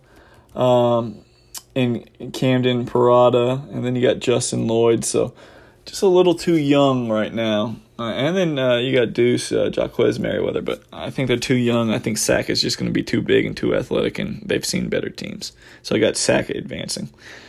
Next up, St. Anne Pacelli, 16 and 3, the number one team out of Region 4, currently ranked number two heading into the state tournament against Deerfield Windsor, 11 and 14, the four seed out of Region 1. Corey Black has those guys rolling at Pacelli, Travis Harper, uh, Ian Matthews has come back from the football field. Pierre Summers has, no, uh, no doubt, has been the X factor for this team. The little guard, he has been uh, so good and has come up so big in so many games now. Then you still have Keyshawn Felician, um, Joshua Douglas, Sean Cates. Uh, good team, very well coached team. St. Anne Pacelli, I just don't see them getting upended by anybody unless it's another state championship contender. So I got Pacelli moving on. Next up, Providence Christian, 22 and 4, was the number one ranked team in the state before they fell in that semifinal matchup. They will play George Walton, 11 and 12. I don't think they're going to have any problem with George Walton. Uh, I think that's a game that they will take care of business. Tony Carpio just going to be too big and too strong inside. Chance Thacker, very, very good guard, scores at all three levels. And then EJ Williams, Elijah Williams, he's he's the X factor. If he can somehow bring it together, and start playing at a high level, that is the X factor. If he plays well, I think Providence Christian wins a state championship. But if he's still, you know, kind of struggles to finish at the rim sometimes, and it just isn't uh, really able to assert himself like he was last year, I think they might not be able to get the job done. But Elijah Williams, super talented kid, six foot six, athletic if he starts to you know find a groove and get into that big three because they very well could have a big three that all averages 15 to 20 points per game. They're that good. Um, he's the key for their success in the postseason. Uh, but with that being said i do have providence christian advancing on. You're going to have to chase around noah hicks the region 8 player of the year but i think they have enough to do so. And to finish up bottom right hand quadrant North Cobb Christian 11 and 10. Region 7 number 4 versus Region 6 number 1. The new number 1 ranked team in the state 22 and 6 Mount Pisgah who we talked about earlier beat St. Francis by what was it 20 points, 19 points. Uh, really took it to them. Uh, 65 to 46 in the region championship. Super impressive. But you got JoJo Peterson, uh, Chase Tucker, MJ Winter there, Nate Gordon inside. Sheem Grady, and uh, you know the, the outside of Tucker, like they're all big guards, are like six four to six five too. So they're they're an imposing team, good team. They had you know some hot stretches and a mini lull here or there, um, but I think this is a good team, and I think they're definitely going to handle their business against North Cobb Christian and make a deep run to the state into the state tournament, state playoffs. And with that being said, it's time for my final four prediction. I'll just rattle them off Holy Innocents. I think Green Forest gets over the hump. Green Forest is the most talented team on paper. They need to start playing like it. They need to start blowing teams out. But at this point, they just need to win a state championship. Definitely the most talented team on paper. Um, top right hand quadrant, whoo, going to be crazy. I can see Hebron Christian. I can see Christian Heritage going. But I'm going with FPD. I, I'm going to get out to a game. If they don't, you know, falter in an early round, I really want to see FPD play very badly. I need to see Jordan Jones play. I want to see my man Julius King Jr. I like FPD making it to the Final Four. And lastly, bottom right hand quadrant, you have legit three state championship caliber teams in St. Anne Pacelli, Providence Christian, Mount Pisgah. Providence and Mount Pisgah are gonna going to play in the Sweet 16, and I think that might decide who ends up making it to the state finals in the Final Four. I got Mount Pisgah. They're ranked number one. I think it's all coming together. I just think they have all the pieces. I got Mount Pisgah going to the Final Four. I have Mount Pisgah versus Green Forest in the state championship game. And I have, drumroll please, Mount Pisgah to beat Green Forest in the state championship.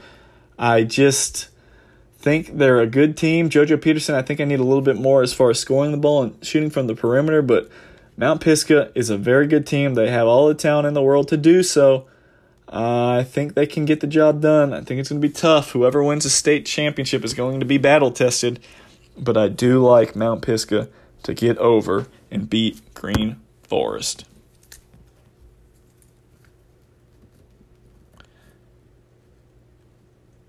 Now we're on to the final. Class A public. I have a voice still, barely. Let's finish this one up and get out of here. Region 4, number 3, Telfair County 10 and 8 versus Region 1, number 2, Pelham 5 and 2. That should tell you what the theme of this classification is going to be. We got teams that have played like six, seven, eight games versus some teams that have played 25 games and 26 games. It's it's bizarre how that I think it's that southwest area has just struggled with being able to get on the floor, but again, I won't make this too long. I got Pelham advancing past Telfair County. Uh, I'm just going to go with those guys. I know the Hornets have had a, a good team. Traditionally, again, they've only played seven freaking games, so it's hard to tell, but I'm going Pelham. Next up, we have Portal. Region 3, number 1, 19 and 6 versus Clinch, 8 and 12. Region 2, number 4 out of Region 2. I saw Portal play Claxton at Portal earlier this year, and I'm glad I did. This Portal team is seriously scary, and they're peaking at the right time. Fred Spells, six foot seven, seven foot three wingspan, blocks everything in his area. Offensively, eh, but he'll get put back dunks, and he's to change games. They have a good three man freshman core that leads the team in scoring. Um, we're talking about uh, a very potent, potent uh, roster that's going to be good for a very, very long time. Um, and, you know, I, I just think it's one of those things where they might be ahead of schedule. I mean, if they don't get the job done this year, I, mean, I think they could be playing for, uh, you know, deep Final Fours and championships down the line. You got Elijah Coleman, He's only about five foot eight, but that boy, he can take over games. He's good, and we're talking Class A public freshman.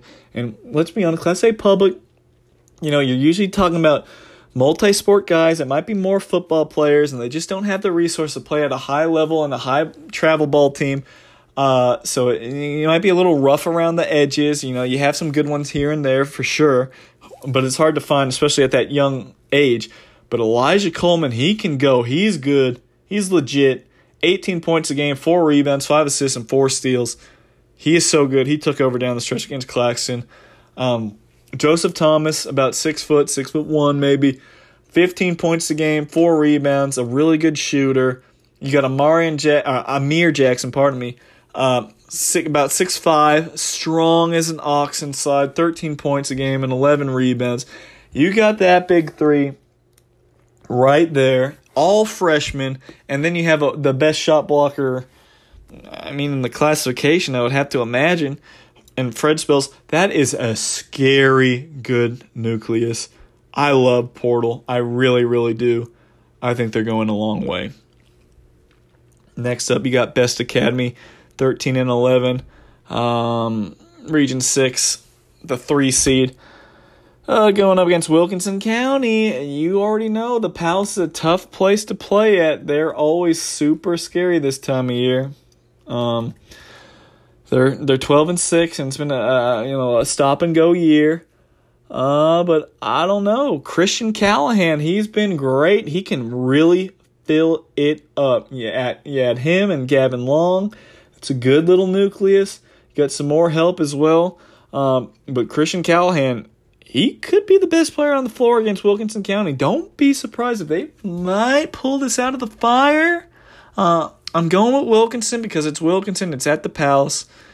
And Best Academy did play in a not great region, but Christian Callahan is one of the better players left, or one of the better players that's going to be in this state tournament. So they have a chance, but I'm going Wilkinson. 8 and 18, Region 8, number 4, Commerce, making it to the state playoffs for the first time in a long time. Against Chattahoochee County, 13 and 1 the number one seed out of Region 5. Um, we're looking at Commerce, who has been Um, you know, it's been a, a slow grind, but they've gotten back into the state tournament, and it's a team that has some has some veterans. They do have some veterans on this roster that can give some people some some issues.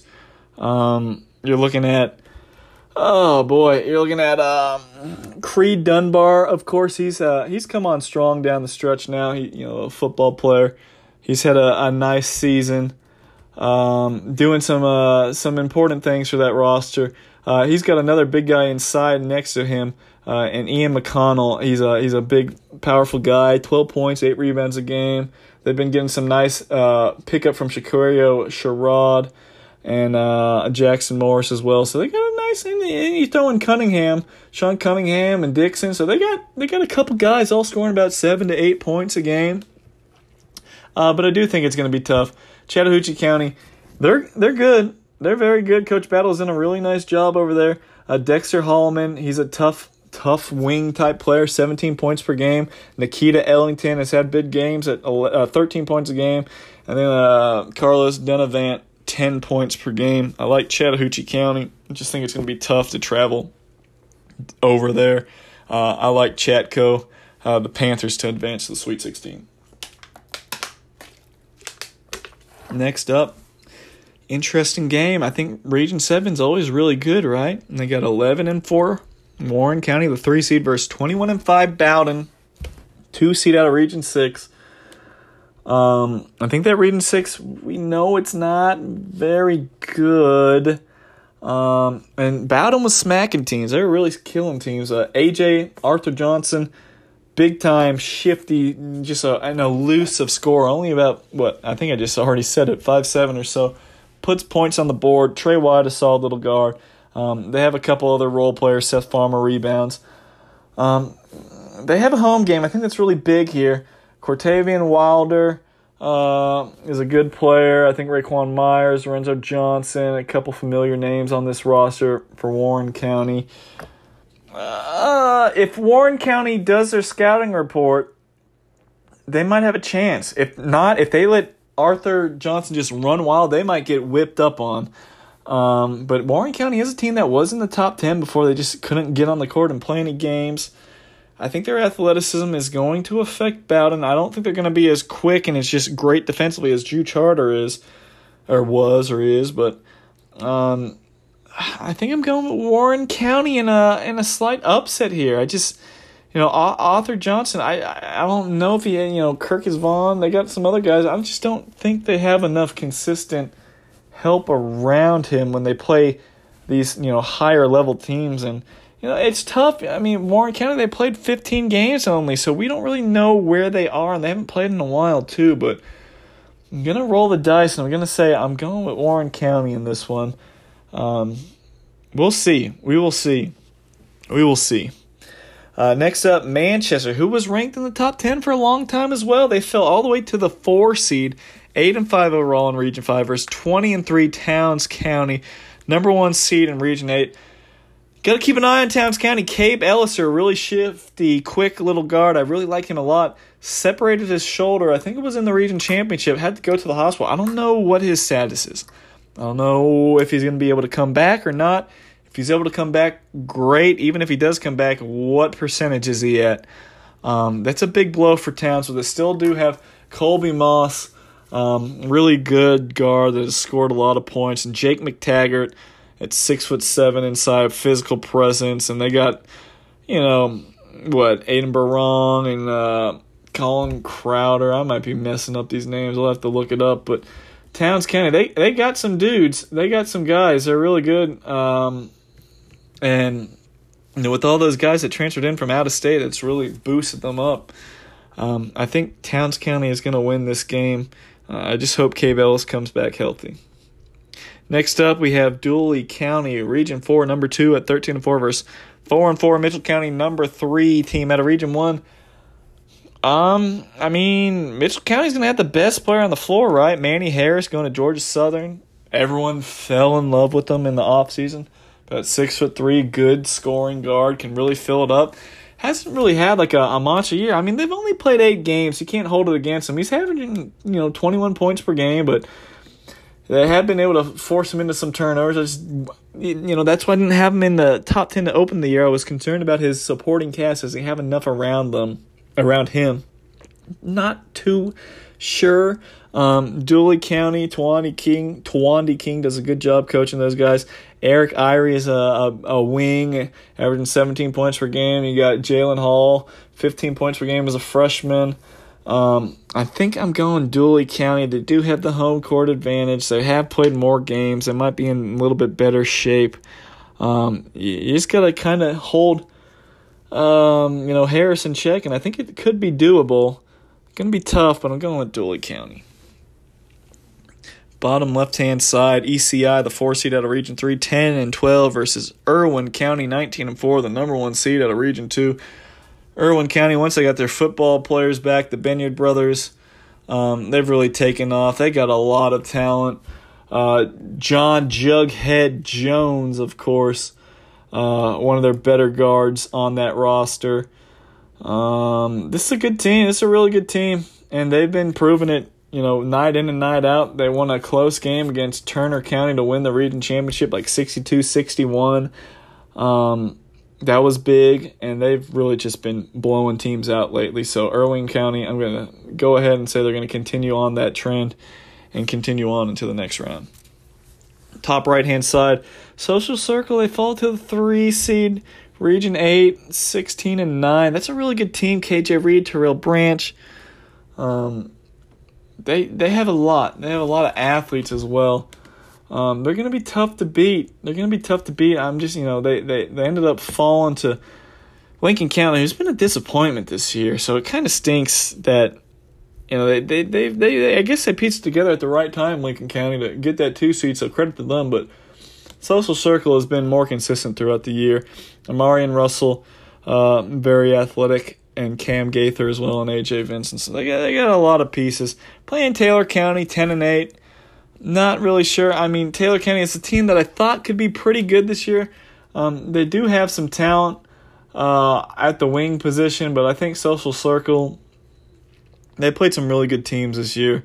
They've held their own. I think they're not going to be afraid of, um, you know, going on the road. It's going to be tough, though. You know, these are tough atmospheres of playing, especially when you get to Class A public. It means a lot with home court advantage, but you're going to go against Jabin Ford and uh, Nick Woodard, both those guys averaging 17 points per game. You know who to stop. I think Social Circle, if their outside shots are falling, they'll be in good shape. I'm going Social Circle. Next up, Fulton Leadership Academy, 12 and 11, the four seed out of Region 6 versus Hancock Central, Region 7, number one. Um, I'll just say the defending state champs, um, Jamal Taylor and um, Mr. Wilson uh, over here, they can put the ball in the basket. Leroy Wilson, and you had an undersized forward, Marclavius Lawrence. Um, good team. I think Hancock is going to be playing deep, and they might have a chance to defend their state title. Next up, Lanier County, who fell to the three seed, 15 and 6. They're dangerous out of Region 2 versus Metter, 15 and 6, Region 2 out of Region. Uh, team number 2 out of Region 3. Uh, I think they're to beat Metter pretty handily. EJ Brown, and a couple other guys.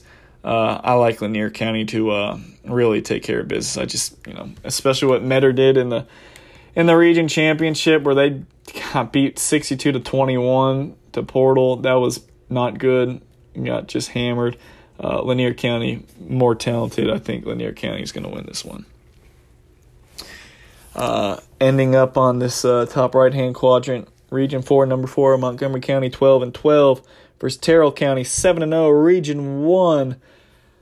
Number one seed, they've only played seven games. In Terrell County, I think we had like number two or number three in the state this year, but I had to drop them out because I just they wouldn't play any freaking games. And now they're playing some games, but I mean, I don't know what to take of them. I think that's a good team. I got them ranked number 10 in the state because they would be much higher. I think they should be much. I think they were like 25 and 3 last year. Um, they're really good. They're a really good team. Um, ended up losing in what was the Elite Eight last year. Uh, lost in the Final Four to Treutlen 63 68 last year. This Terrell County team's good. They have a lot back. And I think they're a scary team. Uh, just listen off some guys. Uh, you know, Jamarcus Allen, 14 points a game. Uh, Justin Carter, the big fella, 13 points and 8 rebounds. Contravian Greer is the athletic four that plays hard inside, 12 and 10. Kaborian Stevens, 11 points again. I mean, they're they're deep. They got a lot of dudes. This is a good team. They're going to beat Montgomery County, and they're going to beat a couple other teams in the state tournament. I'll tell you that. Bottom right hand quadrant. Claxton, Region 3, number 3, 15 and 2 versus Turner County, Region 2, number 2. Um, Turner County, they've had a, you know, that's how they always are. A little bit of an up and down year here and there. Good team. They are a good team. I will definitely give them credit um, to that. They're a dangerous team. They do have some talent. Uh, you know, they're going to be led um, by uh, a couple guys on this team. Keonvay Clark and a few others had a good freshman last year. Not sure what happened to him, but they're a tough team. And they're going up against Claxton, who's they're small. There are a lot of football players. Cam Arthur's, uh, you know, can stretch the floor a little bit. Jamal Mangusho might be their most skilled player. And then you just have a lot of little football players running around playing good defense. Um, I think Turner County wins this one. I just kind of worry about Claxton and their overall basketball uh, acumen. You know, they're they're undersized guards and just don't have a lot of size. They're going to play extremely hard for Coach Bluestein, but I think it's going to be tough, especially going on the road to Turner County. And Turner County is playing pretty well, considering they only lost by one point in the region championship to Irwin, who might be the hottest team in the state outside of Drew Charter. Uh, I, I'm going with Turner County here. Next up, Dublin, 24 and 1, the one seed out of Region 4 versus Region 1, number 4, Quitman County, 13 and 4. Going Dublin. Got to go Dublin. They've been good. They've been really good this year. Uh, they got some really good guard play that has really lifted this team up. Uh, I feel like that helps them win a lot of games. Uh, I mean, obviously, um, they've been good. Like I said, they didn't have a region tournament. So, well, they didn't have it. That you know, the rest of the teams had to play for the three four seed, but uh, they've been led by Tycon, Tycon Davis, 16 points, uh, 5 rebounds, 4 assists. He's been really good. And you got Bloodsaw still in the mix. Um, they got a Zion Davis. I, I like Dublin to advance. Region 5, number 3, Macon County, 6 and 7 versus 10 and 10, Lincoln County, the 2 seed out of Region 8. Um, Fraquan Sherman is really good. I know they haven't had a good year this year, or as good as what they should be but he is very good, and also um, they have some more more size on the perimeter that can really impact games, and you know more of a slasher, but he can shoot the three ball as well. But Caleb Wills, tough, physical, intimidating dude. Um, they sit in that two three zone. If you have some floor spaces, you can really kind of get them discombobulated. But I think, uh, I think Lincoln County is going to win this one their their lead guard play is a little shaky as far as being able to win a you know a lot of games in the state tournament. But Fraquan Sherman, Caleb Willis, those two guys are really good, six seven ish and six six six and about six five. So I'm going Lincoln County, but they'll probably meet their maker in the next round. Crawford County 13-9 versus Drew Charter 23-0, the number one seed, the number one ranked team. Drew Charter is going to win. I think Drew Charter is going to win the state championship. They're amazing at the Class A public level. Jaquez, um, gosh, Jaquez has just been uh, so good for this team. Um, Jaquez Thornton, sorry, that's the name. He's so good. The lefty, six foot, turning into a really dynamic point guard. Scores the ball, gets to the rim at will. Jacoby Strozer, six four, same thing, can just take over. Is a cool headed guy. Thornton's the one that plays with the fire and emotion. Strozer's more stoic about his business type guy. That they're so good defensively. They're elite on ball defenders. They play so well as a team. Cedric um, Taylor is six five and really good as well. They're they're gonna beat Crawford County and they're gonna they're they're gonna play for the state title. And I guess that leads me into my final four picks. I'm going Portal, Irwin County, Hancock County, or Hancock Central, pardon me, and, Drew Charter. And Drew Charter is going to beat Irwin County in the championship. Drew Charter, this, I'm telling you, this team is untouchable. I would be, it will be, this is nearing like Sandy Creek and Pace Academy as far as this team should win the state title. This team is that good. I have Drew Charter winning it all. And with that being said, this podcast is over, folks. We've covered every single game as promised. It's never, ever, ever been done before. I probably spoke way too much, but that is it. The GHSA boys basketball state playoffs have been previewed. Visit sandyspiel.com and at KyleSandy355 for updates. Please send me all your stats and your uh, uh, scores as games goes final across the state. Send it to me so I can update it in real time on sandyspiel.com. And I bid you adieu until the Sweet 16. Let's have a fun, safe tournament. Let's have no cancellations or postponements, no COVID cases, and let the best team win. Let's have it decided on the floor. I will talk to you soon.